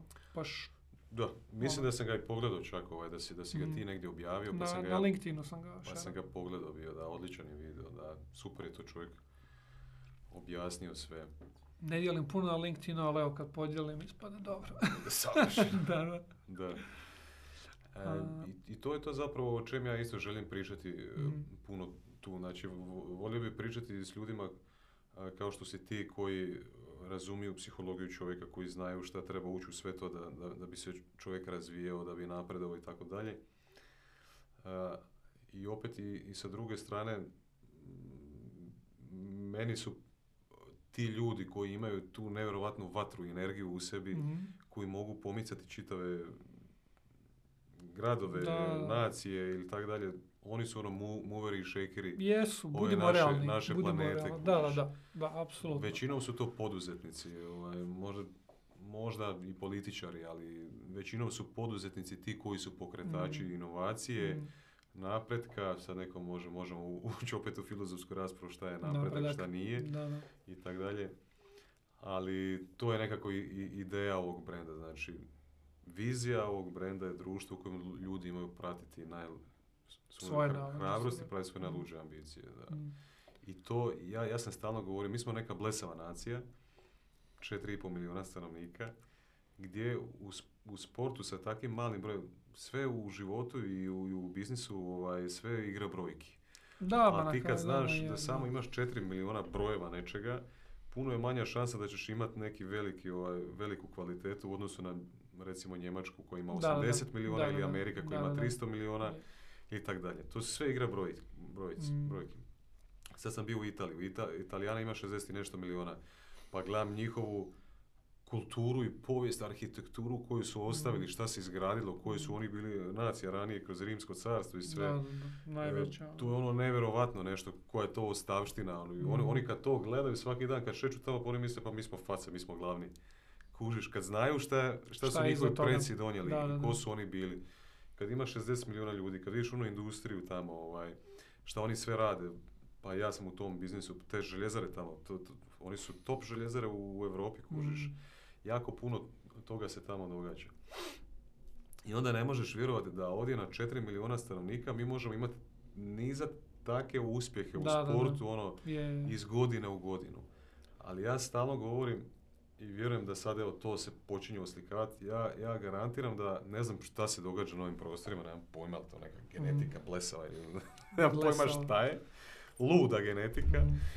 Ovaj, ali upravo sada je došlo, ali vjerujem da će u budućnosti biti još izraženije gdje ćemo mi početi stvarati kompanije i organizacije koje su na svjetskoj razini broj jedan u svom polju. Pa mislim da se To već da će, da će se događalo još sad. više da, da. početi događati u Sad to dolazi do tog trenutka da, da se ta vrijednost vidi. Da. Što ono sad ne znam kako ovaj, e, Infobip je sad iskočio sa tim svojim ono, investicijama gore, Nanobit također, Rimac isto kroz neko vrijeme. U biti, mislim, nisu te kompanije napravljene unazad godinu dana. One su tu, dobro, neke su mlađe, neke starije, ali opet ima tu godina iza njih. I rada, i ljudi, i svega. Ali sad, znači, kad je neko ono ubacio paru, to sad smo mi dali vrijednost, sad se vidi vrijednost toga. Mm. Tako da da, ja vjerujem da će ono, toga, toga sad biti sve više i više. I vjerujem isto da, da zapravo ovaj, neki ljudi koji su unutar tih organizacija, koje su tako na krilima sad nekim i, i ove velike ekspanzije ili tako nečega, to, to, to te ko isto neki virus, Uhvat, ja. virus. kao neki virus te uhvati i jednostavno ti poprimiš tu energiju koja, koja vlada. Lijepo je biti dio nečega što, što je veliko, i Veliko što, i i što ima bitno i potencijal raste. i i Da, da, da. bitno. Je, I onda je. naravno e, bitan je i taj momentum isto koji se stvori, sva ta energija koja se stvori prema tom putu. I Mm. u- uglavnom ti ljudi koji su lideri, koji su na čelu, oni moraju se ono, svom, svim silama truditi da se ta energija zadrži i da, da se ne bi Jasno, momentum jasno, izgubio. Jer jasno. kad se momentum izgubi, onda ovaj, sve, se, sve se uspori. To se, to slažem, momentum je baš vrlo bitna stavka u razvoju bilo koje kompanije. Jel ti vidiš koliko tu sad, mi sad nailazimo na jako puno nekih neopipljivih e, koncepata i tako dalje, ali da. jako puno tih neopipljivih stvari zapravo rade razliku. Pa je, jako je puno jako puno razliku. svega toga. A, ja ti nisam odgovorio na pitanje, pa Ajde. ću možda vratit se, pa ćemo se vratiti na ovo. Da, da, da. Spitao šta kad imaš nekog ko ono ne performa, tako ne je. daje rezultate, da li ono ideš čizmom ili ideš, ne znam, nekakvim drugim Kako ti mogu stavom. Da, pa u biti, jako lijepo si to rekao, ja mogu podijeliti jednu nedavnu situaciju. A, imam jednog a, člana u timu koji je sad pokazao da kroz određeni period ne performa dobro. A, I to sam ja par puta onako sa strane malo načeo da vidim gdje smo. Vidim da se ništa nije promijenilo. Sada zadnji puta kad smo razgovarali, sam mu ja vrlo otvoreno rekao, ej, ne znam, zovemo ga Marko. Marko, gledaj, a, znaš da nam je, ajmo reći, neki broj taskova koje odradiš, da nam je to bitna metrika. I da ja tražim od svih vas ono da držite higijenu toga. Da, znam. Ok, ovo je sad drugi tjedan gdje ja vidim da ti ono, imaš minimalan broj nekakvih taskova određenih. Ja ne znam da li ti ono, nemaš posla ili imaš jako puno posla, ne dokumentiraš, Mhm, ali vidim da to nije na razini na kojoj treba biti. mhm. Ja sam ga pitao zašto? Šta se dešava? Znaš, ono, da li, da li ima nekakav problem tu? Ono, da li je jasno da ono, to očekivanje da to treba biti dokumentirano, da to treba raditi? Je, jeste. Uglavnom, on je rekao da je ono, oprosti Slavene, ono, kod mene je problem, ja pitam koji je problem, jednostavno zaboravim. Ja ga pitam da li postoji nešto drugo? Da li ono, da li ti se ne da, da li ti je komplicirano, da li ti je, ne znam, ima nešto treće. Ne, nije jednostavno kao nije mi u krvi, zaboravim mi, oprosti. Ja kažem, ok, a, stvar je da ono to sad ponovilo par puta i to moramo sad popraviti. Znači ono, moje očekivanje je da za tjedan dana ta brojka bude minimalno 20. Ali, šta možeš napraviti da, da promijeniš to d- što zaboraviš? Mhm. Pa ne znam, kao mogao bi, sad je on dao dvije, tri stvari, među njima je bila kao, ajde, mogao bi staviti podsjetnike. Sam ga pitao, ali ti podsjetnik stvarno nešto što će ti pomoć kao ono? Ne može to biti dio tvoje rutine. Ne, ne, samo me treba podsjetiti, samo me treba podsjetiti. Ja rekao, ok, složi onda podsjetnike i pošalji taj screenshot nama u grupu, da ga svi možemo držati accountable za to. I on je bio sretan, je, je, ok, može, može. Poslo je sliku podsjetnika, nakon tjedan dana brojkica se vratila gdje je trebala biti. Glavna premisa tu je nitko, to jest svaka akcija koju neko radi je na kraju dana uglavnom disclaimer što je uglavnom iz najbolje namjere. Mm. Ako neko ne performa, postoje situacije da neko baš ne želi, ali uglavnom postoji neki problem iza toga. Da li ne znaju, da li njima trebaju vrlo jasni ciljevi, vrlo opipljivi, da li se bore sa tim tipom posla, na primjer. A da li imaju trenutno nekakvu situaciju kod kuće, ono, privatno, koja im to otežava. A, a moja uloga je tu bila prvo iznijeti problem na van. Znači, pazi, kad pričamo o komunikaciji, ne znači to da mi ispod stola komuniciramo. To Mhm. treba biti jasno. Ok, ovo nam je problem. Znači, ovo je brojka koju očekujemo, ta brojka se nije ono dogodila zadnje dva, tri tjedna. Mm. Ali je razlika ono, sad to moraš riješiti i neću da čujem više za to. Di, ako ta osoba stvarno ima nekakav problem, jako će se boriti s time i pitanje je koliko je to dugoročno. Ali ako idemo, ok, to treba biti, ti ne performaš po tom pitanju, šta ti misliš zašto? Šta, šta ti fali tu? Zašto ono, šta tebi sad fali jer ja vidim da cijeli tim to radi, ti si jedini koji ne radi. I mislim, to je jednostavno moj stav. Moj stav je bio da ono se ja resetiram i da ne razmišljam jer moja prva je bila isto onako, ok, sad ćemo to lijepo iznijeti van, reći mu, postaviti očekivanje i nek se on naš ono sam nosi s tim očekivanjem. Ali sam se malo resetirao onda i nekako ja sam bio tu taj koji je njemu pomogao. Ja sam postavio očekivanje, znači 20 komada do kraja sljedećeg tjedna. To moraš napraviti. To se očekuje, to je minimum. Ali, znaš, ono, kako da ti ja pomognem u tome. Mm. Hm. Da. Čini mi se da je moguće na taj način funkcionirati. Ali ne znam zašto ja sam u praksi, ja imam sad već ne- nekoliko godina iskustva recimo na, na nekakvim liderskim pozicijama i nije tu uvijek spretno ovaj bilo, bilo je tu svega. Ovaj, kroz godine sam učio, sad danas sam nešto pametniji nego što sam bio prije pet godina, ali stalno je to ono, konstantno je puno grešaka, e, promjene pristupa, nije svaka osoba ista. Mm. Što znači, ne, ne- neće svakoj osobi isti pristup odgovarati. Ja sam uvijek pokušao nekako održati stav da, ja ne znam kad gledaš roditelje recimo, ja mislim da je to vrlo sličan, vrlo slična uloga, biti roditelj ili biti lider. Ja se ne bi složio. A evo, Ali malo ćemo daj, prodiskutirati da, pa da, ćemo vidjeti. može. A, sad kako si ti rekao, ti se postao prema njemu. Ja mislim da tako bi se roditelj trebao prema svom djetetu. Znači, Mhm. ono, vidim da ne pišeš svoju zadaću. Da li to, ili imaš neki problem, jel, jel si se zaljubio u neku curu, jel ovo, jel ono, šta se događa, jel shvaćaš da je to bitno za tvoju budućnost. Ili imaš opet s druge strane roditelj koji dođe, pizdati mater na pero, napiši zadaću, ono, Mhm. nema me zabavat, ćeš me sramotiti na ulici, jedinice bam. i tako dalje. I sad kako taj postići balans između toga da budeš strog, a pravedan? Mhm. Da ipak oni znaju da je tu, ti si tu autoritet. A, pa da, odgovor na ne to znam bi u kojem bio... misliš da, da ne se ne uloge razlikuju, Da, možda... s tim dijelom se slažem u principu. Da. Mislim da je bitno bit i isto što mislim da je bitno kod roditelja još najbitnije. Eto, zato je lider, liderstvo po meni Mhm. bitno. Ja mislim da je to Mhm. vrlo slično, ali ti ćeš A- reći možda, što se tiče konteksta. Da, da, U organizaciji poslovno okruženje je lider, u privatnom okruženju može biti roditelj. da, da. I komunikacija, Ovaj način razvoja toga mislim da, da je vrlo on point. Um, kak napraviti taj balans i to mislim da poanta je konzistentnost. Znači, Integritet, integritet. da imaš jednak Tako je. pristup. Ono, Oni ako smo rekli, ako smo rekli sljedeći tjedan 20 komada, jak se to nije desilo, a ja nisam se više ni osvrnuo na to, nismo onda tu ni konzistentni.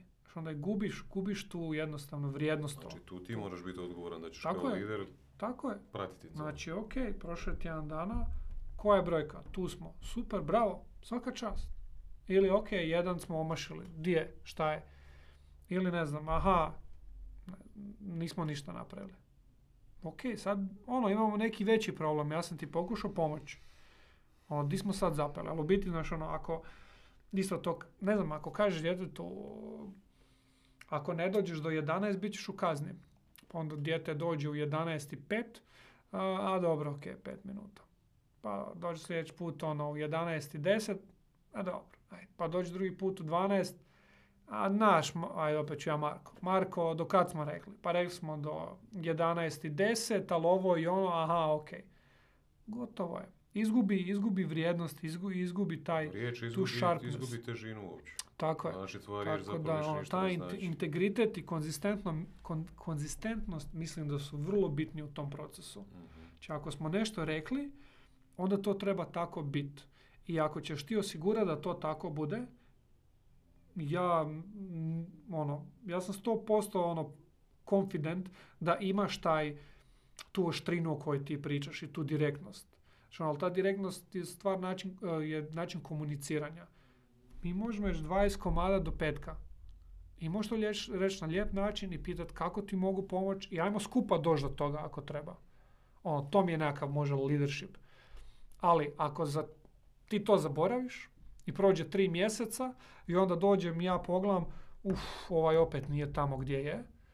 Mislim, ja da sam na, na poziciji te osobe, mi bi isto bila dobra, aj sad se malo nadurio, ok, reću, napravit ću i dobro. Mhm. Mislim, tak mi funkcioniramo, prirodno nam je da idemo lakšim smjerom. Ono. Jesi se, jesi kad izgubio kontrolu i da si se derao bio na nekog od zaposlenika u bilo koju od firmi u kojoj si radio, Mislim da nisam, nisam taj tip, a, da te neko izbacio iz, iz tračnica ono, u potpunosti, da pa da si malo Ne, otišao. ovaj, ne, ne, u potpunosti ne mogu reći, nije mi se to desilo baš. ne. Mm. Ne znam, jednostavno a, svatko drugačije reagira u stresnim situacijama, na primjer. Ono. Tako da kad su meni takve situacije gdje bi neko se počeo derat, recimo, ja sam u ono vrlo svjestan. Ja sam vrlo svjestan da nam stvari eskaliraju i ja sam tu vrlo samo, samosvjestan sebe. Ja tu jako ono doziram koliko ću se pustiti. Ne znam, tako jednostavno funkcioniram. Što su stvari ozbiljnije, što su stvari ono napetije, to sam ja svjesniji toga. I stvarno ono, pogotovo u profesionalnom smislu, iskreno mislim da se nije nikad dogodilo da sam se ja ono, Da se neko derao na tebe. a, je, je, je, je, u biti sad kad sam razmišljao, bila je jedna situacija, ali to je više bio odgovor. Znači ono, ok, ako se osoba dere na mene, ja a, mečiram taj, taj, da, da, tu, tu visinu, ono, tu glasnoću. A, bili, bili se jesmo ovaj, zakačili, da tako kažem, Bio je fight. gdje je ta, taj kole, mislim, moj jako dobar kolega, jučer sam bio s njim na cugi, mi smo si super, ali mi smo se tu tražili. Ja sam došao na jednu novu poziciju, on je isto došao na neku novu poziciju. A, i, mislim, banalno je bilo, ja ću, ja ću to reći otvoreno. A, meni nije problem niš napraviti. Onda kad god smo se mi dogovarali nekako, na mene je spalo ono da ja napravim taj meeting request. Ja sam to napravio pet puta, šest puta, kad je bilo Iceline napravi ti, ja sam rekao aj napravi ti. I tu je krenulo. Mhm. I tu je krenulo. A, ovo koče, koče, on meni, ja rekao ti otvori, ja nemam vremena, on ovo, ja rekao ajde, ne znam, ja stvorio 10 puta, otvori ti i on je tu puko. Ja ne znam zašto. On je bio na katu gore i on je sišao, otvorio vrata, izder, ono, baš se počeo derat. Šta, ja tebi suknju nosim, jebote, ali ti suknju nosim. I ovak stao a, i isto odreagirao, rekao, šta je, ali ja tebi nosim suknju, ali sam ja u suknjici. Mislim, ne znam koliko glasno je bilo ovdje, ali mi smo se derali. Cijela firma je bila onak, šta je ovo? I onda je on tamo meni nešto dobacio, ja sam njemu odbrusio i to je bilo to. A, I to je možda najbliže nekom deranju. Mi smo kasnije sjeli e, i on je meni rekao, ja sam rekao, ok, očito imamo problem, on je rekao, da imamo problem, ajmo pa pričat, ajde. I on je meni vrlo otvoreno rekao, ja možda da ti mene hoćeš izdominirati. Znači, to je bio, a? da, direktno, ono. Ja sam rekao, ma daj, ja mislim da ti prakticiraš dominaciju nadamnom, ono. Ja sam ti pet puta napravio ovo, znaš, ono, ti, uh, i ok mi je pet puta, ali neću, neću ti ja biti služavka, znaš, ono. I tak smo se mi tu malo, ono, izbacili, šta je njemu bitno, šta je meni bitno. Imali smo još malo frikcije tu i tamo, ali moram stvarno priznati, ono, nakon tipa šest mjeseci smo, ono, baš našli način kako funkcioniramo i Mm. super smo funkcionirali. Dan danas se On je otišao u treću firmu, ja sam u Infobipu i jučer smo se vidjeli na cugi i pričali ono šta ima, kako si... A da niste to iskomunicirali odmah, da, se, da ste trpali po tepih, šta bi onda i... Ne. O, pa Čini mi se- bi to... Čini mi se da ste uspjeli riješiti situaciju zato što ste iš- išli odmah iskomunicirati Da, da, da. da, da, i riješiti nesuglasice, problem i tako dalje. Apsolutno, da. To se događa ljudima i u, i u firmama, u odnosima, događa se ljudima i Mm. privatno između partnera, Mm, muža, žene, što god. Isto, kad se stvari trpaju po tepih, kad se ne, iskom, ne I iskomuniciraju, onda bude kasno, ono. onda to... Mm. I onda, onda u biti to kuha, da, dok jednom ne bude ono bam i ovaj drugi je šokiran šta se sad dogodilo. Mm. Da. E, malo da se bacimo na neke ovaj, vedrije teme. Aha, aha. Ovaj, e, onako kad bi, kad bi čovjek otišao na tvoj Instagram, recimo Slaven Vincetić, Aha, napisao, pa ok. to preporučam da, da napravite. ovaj, onako, kad bi o tebi razmišljao ko o osobnom brendu što jesi, svako od nas Ok. ima nekakvu svoju reputaciju, nekakav osobni brend. Meni, da te ne znam, prvo što bi mi iskočilo, avantura. Da, da. Pa dobro, to je. avantura. Ja nekad ovako, kak se, kak se znamo, sad kad bi te išao ovaj, predstaviti nekome, znači ti kad bi počeo činjenice o sebi nabrati, neke, nekakve stvari s kojima se ti baviš i što si do sada postigao, možda ni ti sam o sebi tak ne razmišljaš, ali ti bi meni izgledao kao neki superman, iskreno. Hvala ti, Vinko. Da, ali pošto te znam nisi. Hvala i na to. Opet hvala. ovaj, mislim ono, padobranstvo, Mm, ne znam koje sve daske nisi probao, javni govori ili prezentacija, Prezentacija, tako da da. ljepše kažem. E, ovo je vrlo zanimljiva i bitna pozicija u kojoj si sad u, u info, infobipu, pa sve ovo što si prošao do sada kroz i taj NLP i mm, sve te stvari. Znači ima, ima tu puno toga iza tebe, ali ono kad bi pogledao Instagram na prvu, rekao bi to je ta avantura i ti imaš u, u sebi tu nekakvu potrebu. To je bilo zanimljivo e, kad si krenio na padobranstvo i to. Ja sam Mhm. ti pitao, pa šta će ti to? Mislim, pa zašto to? Pa poginit ćeš, šta radiš, jebote, šta ti je? Ovaj, I to ono što mi upada u oči, mhm. prvo recimo, kao nekom, kad bi bio neki nepoznati promatrač. Šta, šta, šta se tu krije tebi? Pa one tvoje putovanja s biciklom, ono, do mora i spavanje da. po šumama, šta ja znam, i te neke stvari, ono. Pa, ne znam Planinarenje. kad. Planinarenje. Da, daske, to si isto spomenuo. U, ne znam u kojem trenutku života, jer ja sam tako ovaj, od uvijek neko filozofirao. A, I onda sam shvatio da za mene ono, život znači iskustvo. Znači iskusiti nešto. Ne, ne znam, Mislim, sve možeš svest na iskustvo, i to za mene je. I zbog toga ja nekako volim sve te i, mislim, te ekstremne stvari su vrlo vidljive, kao što sam rekao. Volim ja i hrpu nekih drugih stvari gdje opet se dovedeš u nekako novo iskustvo i doživiš nešto novo. Ali sve te moje avanture u biti su nekakav put prema nekom novom iskustvu. Ono, Želim iskusiti sad nešto Hmm. a, ne znam, to ono, naša, naša tura bajkom. Ok, ono, želim, želim vidjeti šta to znači, ono, kad si, Izvan komfora. Je Pa, to bitno ili iza, izazov nije. neki ili šta? nije, nije, više Ne. kao izazov, da, nije, nije toliko izvan, izvan komfora, ne znam, stvarno planinarenje mi nije van komfort zone. A, Padobranstvo. Padobranstvo, i- padobranstvo je vrlo zanimljivo. Padobranstvo u početku nije bilo van komfort zone. Znači, meni ono, prvih pet skokova, ja sam jedva čekao. Znači, to mi je bila komfort zona. To mi je bilo ono, like a ride a bike. Ko budala to izjavlja? A? Ko budala to izjavlja? To mi je super bilo. Da, onda Walk in the kasnije, park. kasnije je bilo, ovaj, e, kasnije je krenulo biti van komfort zone. Kad si osvijestiš ono neke stvari, kad ono potpuno ovisiš o sebi, kad skužiš da ono postoji tu i neka opasnost, e, ono, stvarno gubitka života. Mislim, Mhm. padobranstvo je vrlo siguran sport. Ali na kraju dana, ono, ako si ti, ne izneš retardiran, ti ćeš poginiti. Meni je šak sigurniji nekako. Pa dobro, da, šah malo je. Šah malo je. Um, tako da, ne znam, jednostavno volim to, volim to pipljivo iskustvo.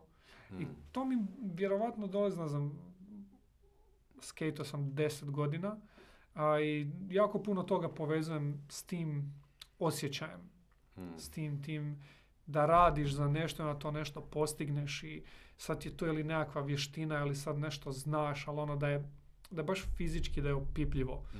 Ono, ne da je nekakav biznis koji se nešto događa, nego ne znam, ono, čovječe, penjali smo se po nekoj stijeni, ja sam se ono ogrebo i, Mm. ok, znam da, Fizički. da, da, Fizičko iskustvo, to Da. misliš. da, da, Biznis je nekako više onako mentalno emotivni ovaj Da. ride.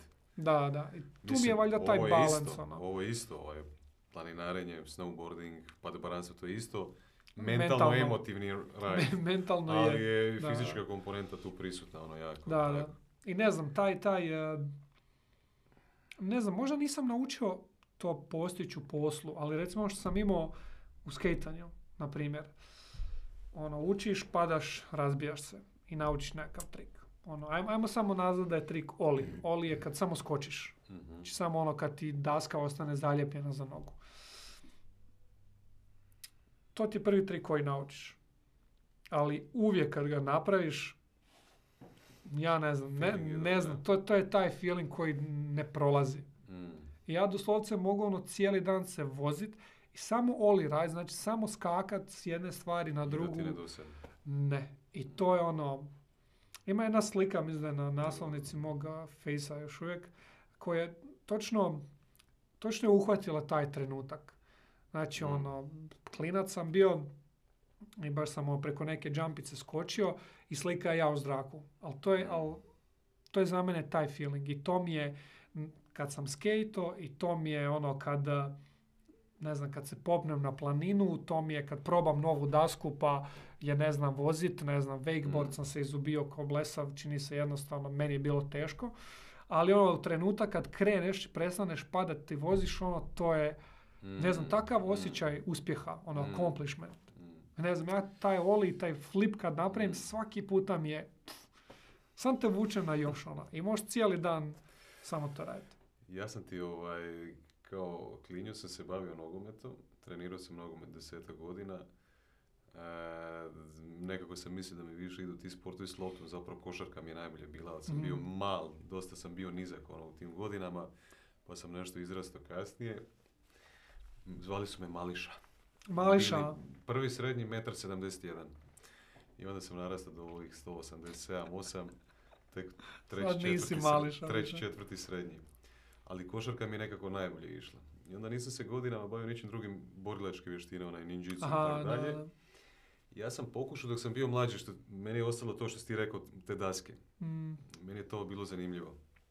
I činio mi se kao fora osjećaj da držiš balans i da, mhm. da negdje kao, kako bi rekao, Kruzaš, lebdiš, aha. plut, plut kruzaš, ono, jel? I onda sam prije četiri godine probao snowboard. I sad, tek sam te onda skužio, ti si već godinama ranije prije mene Mhm. probao, nekako sam ja i s tobom i pričao i o tvojim iskustvima. I sad nakon četiri godine, čini mi se da je bila četvrta sezona da sam bio, sad sam, bio sam u Austriji gdje je bila puno bolja staza nego gdje sam bio na Aha, početku, na Jaktorini ili u Mariboru ili tak Aha. dalje. I baš sam ono, zadnja dva dana sam, totalno Izguštao. sve mi je sjelo, Mhm. totalno sam skužio prsti, peta, ovo ono i sve te neke stvari. Ne znam koliko sam puta odvozio da nisam ni jednom pao, ono, od Mhm. početka do starta, ono, a put traje sat i nešto vremena. Ovaj, I to je takav neki flow, takav neki Da, da. zone, Da, jel da? ovaj, takav To to. osjećaj neke brutalne slobode da je to nevjerojatno. I ono kad, znači ti si na fucking vrhu neke planine, snijeg je, hladno je, ti si u onoj opremi. Na dašci se Da, da. spuštaš dolje. znači, koji je to brutalan osjećaj. Ali mislim da si, mislim da si uhvatio pravi termin. A to je sloboda. Da. Ono, valjda, ne znam, ja isto ono, kad, kad god moram nekako pokušati objasniti taj moj feeling i to, je ono osjećaj potpune slobode. Ne znam zašto iš, možda je dobro pitanje, ne bi bilo loše ovaj, ne znam zašto nemam to na poslu, a imam van posla, imam u tim vanškolskim, znaš, ono, vanjskim aktivnostima. Uglavnom je vezano za ono, neku, ono, te fizičke stvari. Jel ti mora biti uglavnom vani aktivnosti u prirodi ili? Pa ne znam, gledam recimo da nemam, nemam taj feeling, slob... ja recimo volim učit svašta novog, Mm. općenito, ono, baš ono, taj curiosity mi je ono full jak. Um, I uživam u tome, stvarno, ono, znam po cijele dane, ono, kad, kad se uhvatim nečega, nekakav sadržaj konzumirat kako god stignem i umijem. Mm. A, I uživam. To mi je stvarno, mogu raditi jako puno, ali opet mi nije to taj osjećaj slobode. To mi je jako osjećaj učenja koji volim i ono, novih ideja, generiranje ideja, ali znači ovo, planinarenje, snowboard, wakeboard, ne znam, surfboard, a, a, padobranstvo, mislim, padobranstvo je onako ultimativni osjećaj slobode, Mm. jer ono baš si Wow. u zraku. Ali sve ove sitnice, ono, meni je, ne znam, kad napraviš neki zavoj dobar, to ti je ono taj osjećaj kontrola i slobode. kad, ono. Znaš, ono, nađeš neki mali hupserić, e, k- Mm. mali komad, ono, snijega preko njega, ono, samo onak te digne, ono, Mm. uf, Mm. top. Ono, to je taj ultimativni, da, sloboda nekako. ono. Ove godine sam probao ovaj drugu dasku, Koju? windsurfing. Aha, uf, Mm, kak Bio je sam bilo? na Pelješcu. Em, dva dana samo imao sam ovaj instruktoricu. Ovaj, to su sve neki sportovi koji, koje ja sam mislio da, ni, da ja uopće ne pripadam. Ono. mhm, Prije bih ja rekao da sam ja za skije nego za, za board, ali to mi je nekako više alternativno, onako kao Da, freestyle neš, neki. subkultura Ovaj, neka. da, da, da, da, ali mi je totalno ne znam zašto. Ja kažem svoj curi da ona kupusi jazz, ali ja sam isto u nekim Aha. stvarima kupusi jazz, kao ek- eklektičan onako, Da, da. ono, jel? I taj windsurfing, toliko mi je taj board, snowboard dobar, da sam se htio naći nešto što mogu raditi preko ljeta. Po ljeti, da, da, da. I prvi dan sam padao ko budala, ono milijardu puta, vjetar je bio jak, pa onda bio slab, pa ja to nisam ništa skužio, kak prebaciti jedro, Mhm. ovo, ono i te neke stvari. I ne znam, bio sam dva sata, tri na prvi dan. I onda drugi dan smo došli ra- ranije ujutro, 12.1 i bilo je, bilo, bilo je slabije vjetra. Dosta ono nismo se kretali, ali sam ja uspio u tom slabom vjetru ono, dobiti feeling Mhm. gdje šta kako. Kaže onaj, nećemo više, nema vjetra, bili smo možda pol sata, sat, vratite se poslije pet sati kad krene to. I mi došli, onda je bio pravi vjetar i onda kad sam osjetio to, i to i dalje, da si snimao sa strane, sigurno bi se umiru, bio smijeh. Ono. Da, je, ali, Ali to je... koji je feeling da. dobar. I sad, evo, sad sam iskreno nabrijan, ako ove granice nisu ovako, neće biti zatvorene sve lude. Ja sam sad bio u Italiji ovih Mhm. par dana, maska i to. A, veseli me sad opet bordanje. Mhm. Sad uskoro će doći 12. prvi, drugi E, mjesec. sad da, da, sad ćemo vidjeti kako će biti. E, i, ovaj, i onda opet kad dođe peti, šesti mjesec, sedmi mogu ići ovaj, Na na, windsurf. na windsurfing, da. Mm, I jednu i drugu vještinu ovaj, vježbati. To mi, Je. to, ja, to me tak čini sretnim, ono ne mogu Točno, više ja ne znam, te neke trenutke full, full imam. Znači ja točno znam trenutak kad sam probrdo. Aha. Znači kad sam ono padao i ganjao se i kad sam uhvatio i skužio i, Mm. i točno imam trenutak kad sam prvi put uhvatio vjetar na, na windsurfu. Aha. Kako me fascinirao. Aha. Oj To ti me, napne ono, jedro, da, da, da, ljudi jednom ja ono ide. skužio, kužiš, da se moram nabiti Iza, iza, Da, da, da, iza nabiti za i baš ono, maltene se opustit kao da ću past u Da, vodu, da, ali te vjetar... onda vjetar me drži. Da, ja onda nisam došao osjetiš, e, to je, to je, to je ja to, nisam to došao. to, mi nismo imali dovoljno vjetra drugi Da. dan, tako da ja još učim, ali imam, imam iskustvo i bilo mi je super. Prvi put onak, ne znam, kažem instruktor sad kao nagni nešto jedro, ja, ovo ide, ovo ide. I onda sam se trebao krenuti i onda, znaš Mislim kak da je ide. veća šega je ovaj kitesurfing. Kite ti je zavezan oko tebe, oko struka, gore je zmaj, imaš i board ti je zapravo kao u snowboardu. Vejku, ko vejk. Daska ti je ko na vejk, za wakeboarding, Ne znam kako izgleda wakeboarding, ali mene, mene podsjećala na snowboard, zato što imaš ono kao za dvije noge. fiksna. Da, fiksna. Da. Ovdje na, na windsurfingu, na toj dasci si ono sa golim nogama, ono, Da, boss, da, jel? da, da, da. Da, i kad padneš, padneš u vodu. Ovdje kad padneš, iskreno ne znam kako se ti ljudi izvlače iz vode. Padne im Ovaj, zmaj. Padne im zmaj. I da. onda Ja, oni sam- dignu zmaja. ja sam često, kad smo, bio sam sad na Pelješcu, tamo ljudi kad su padali, oni koji očito su početnici, nisu neki advanced. Doslovce su ljudi sa brodovima, malim čajamcima, gliserima išli po njih. Jel ti kad padneš, kako ćeš se iz, Dobro, da, gore? i, da, viš ne znam, nemam, nemam. Iskreno, I to ti se radi u jako plitkim morima, recimo. Da, da, da, da, Filipa da. je bila u Zanzibaru mm, i tamo imaš ono kilometri pličak i onda kad padneš digneš se, Da, da. i to ti je ono... to ti je onda ok. E. I ovdje kod nas um, gdje je najpoznatije mjesto, uh, o čovječe, tamo di su mandarine.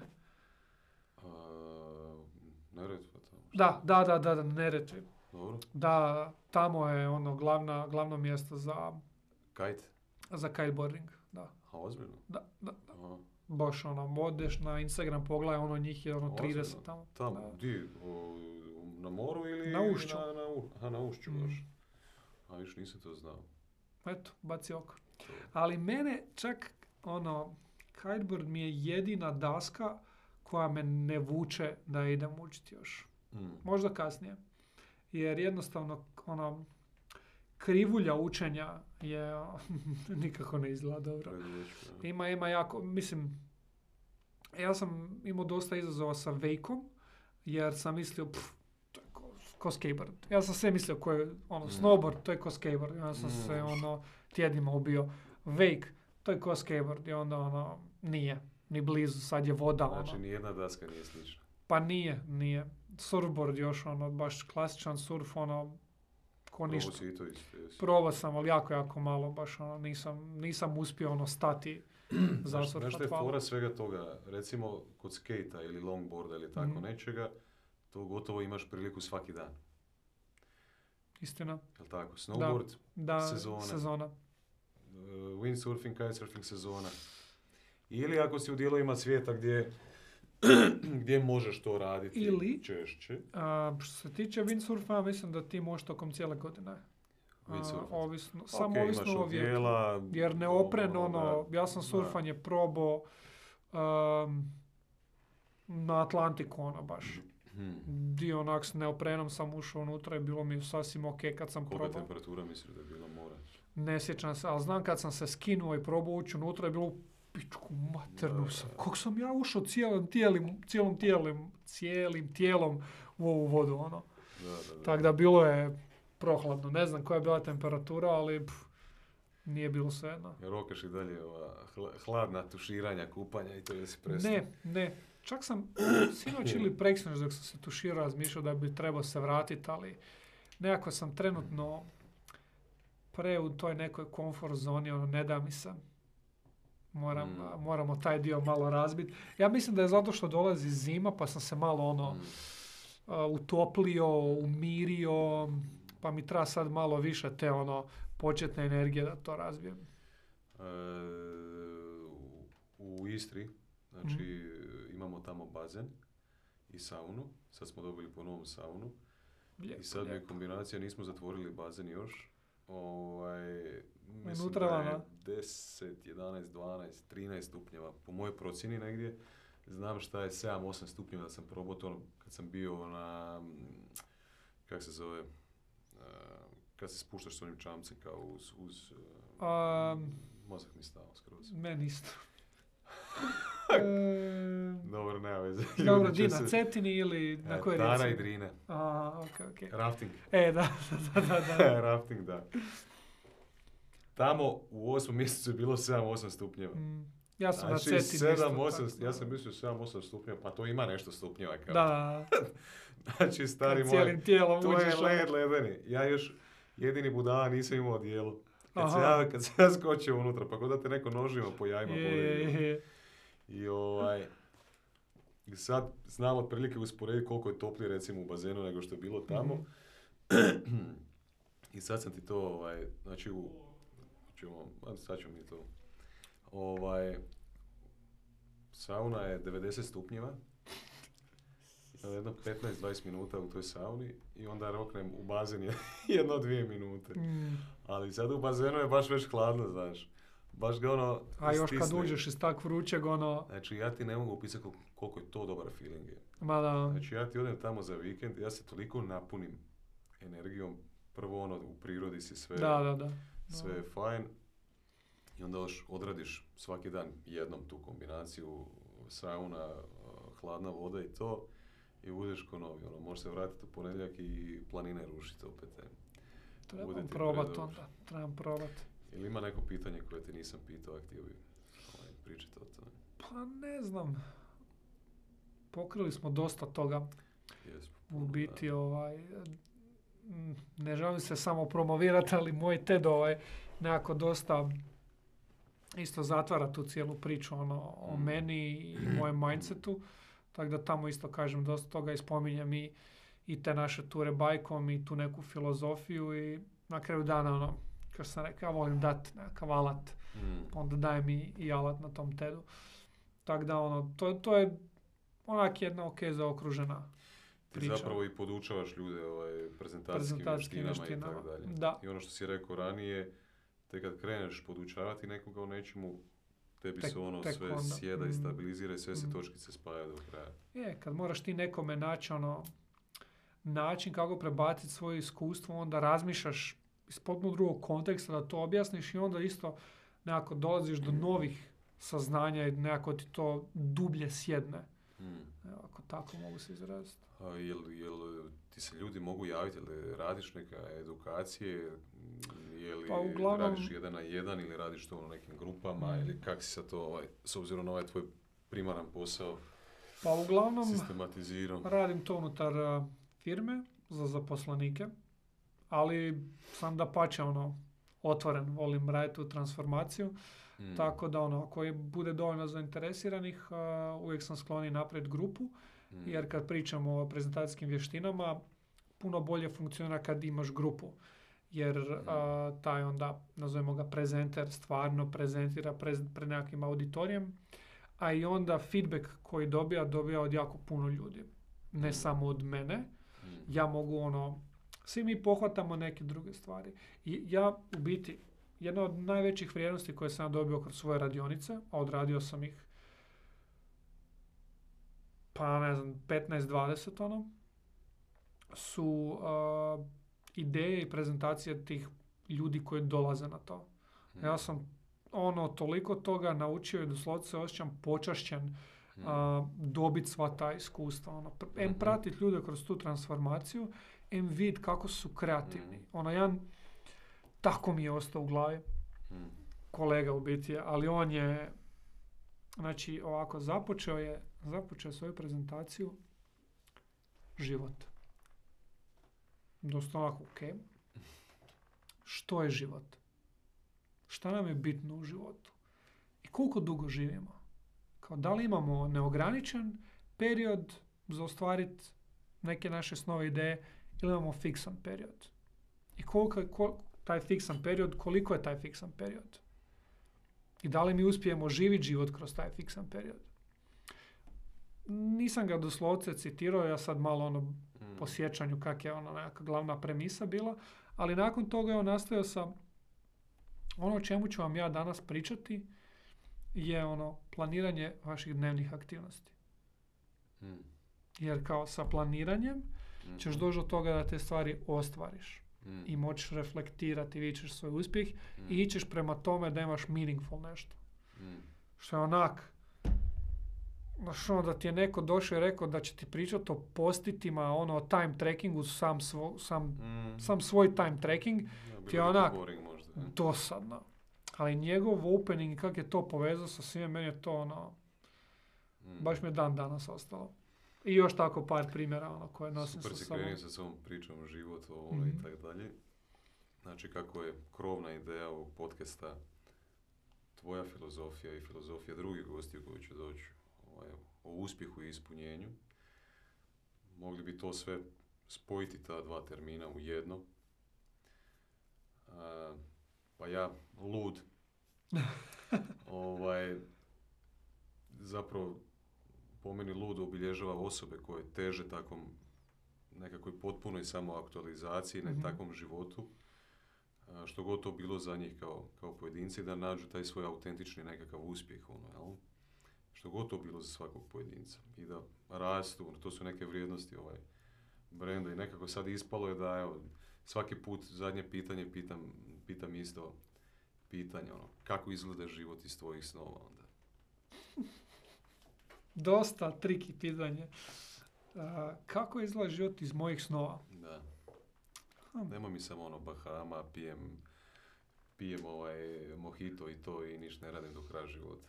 Da, Ja mislim da je to ovaj vrlo možda ću ne, ti... nepraktičan odgovor i da, da bi se ljudi vrlo brzo toga ovaj, odrekli. Da. A, moj odgovor će biti nepraktičan, ali je point da ja sam sebi uh, nekako odradio sam malo radionicu i složio sam si vrijednosti, šta mi je bitno u životu. Mhm. A, jedna od stvari, jedna od stvari koja mi je bitna, bitna mi je recimo da sam sretan na poslu. Šta god to znači za mene. Šta je za mene sretno na poslu, šta je za tebe sretno na poslu, nešto potpuno drugačije. Ali za mene taj idealan život je ono da te neke stvari koje sam si uspio um, izvući van iz sebe kao neke vrijednosti u mom životu, da one budu ispunjene. I to se mijenja.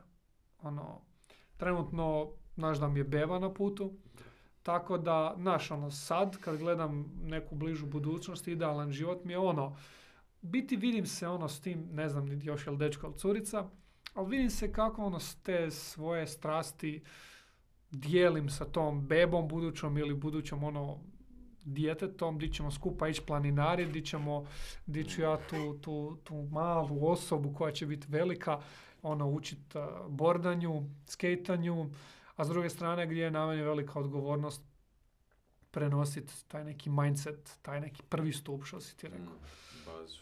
Tako za ono sad, iz ovog konteksta, idealan život mi je ono da, da ću to moći ispunjavati.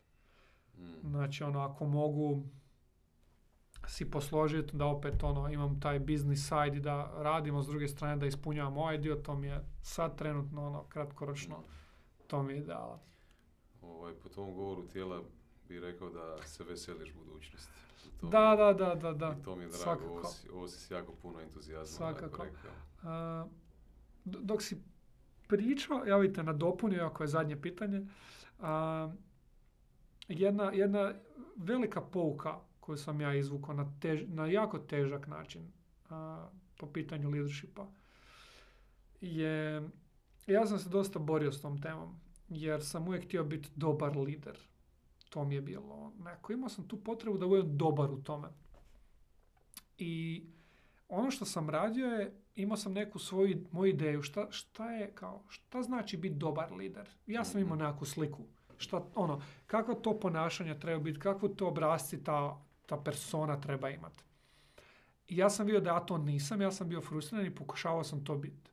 I koliko god da sam ja to pokušavao biti, to nisam bio ja. Znaš, kad sam ja mislio da treba biti direktan i striktan, ja kad sam to pokušavao biti, to je bilo ono ofrlje, znaš, ono, Mhm. nesigurno. A, onda nakon toga se nisam ni dobro osjećao. I velika, velika pouka mi je bila a, da, da bi bio dobar lider, ali ja smatram da je to, da to znači za sve, da moraš biti au- autentičan. Autentičan sebi. Ja kad sam ono, shvatio to da ja da bi bio dobar lider moram biti autentičan, onda sam pustio to što ja mislim i koja je moja idealna slika nekakvog lidera i pustio ono da jednostavno ja budem autentičan i da svoj način probam najbolji, Mm. biti najbolji lider Mm, u biti.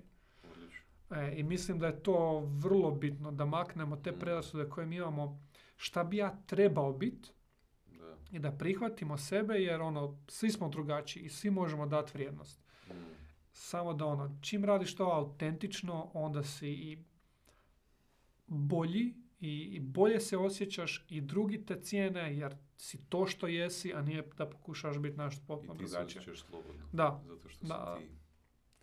E, i ja kad sam na skejtu, ja sam najautentičniji, ono. Tako je. Slavene, Vinko. tak mi je bio ovaj gušt Je, sjest ovo je. pričati. Ne, nismo dugo pričali, bili smo, vidjeli smo se prije desetak dana, ali prije toga nešto duži Dugo period nismo, nismo. da. Nadam se da ćemo naći vremena jedno za drugo češće i ovako pričati jer mi je falilo to. Možemo staviti mikrofone pa E, ne upaliti snimanje i to je tako dovoljno. Je, tako je. Ovaj, ništa ekipa, nada se da ste dobili svoju, da, evo. svoju dozu edukacije i inspiracije. I to je to. Hvala mi što si me pozvao. Uh, veselim se čut a, prošle, a i nove ovaj, uh, tvoje goste također. Mm. Ja isto. Thanks. Thanks.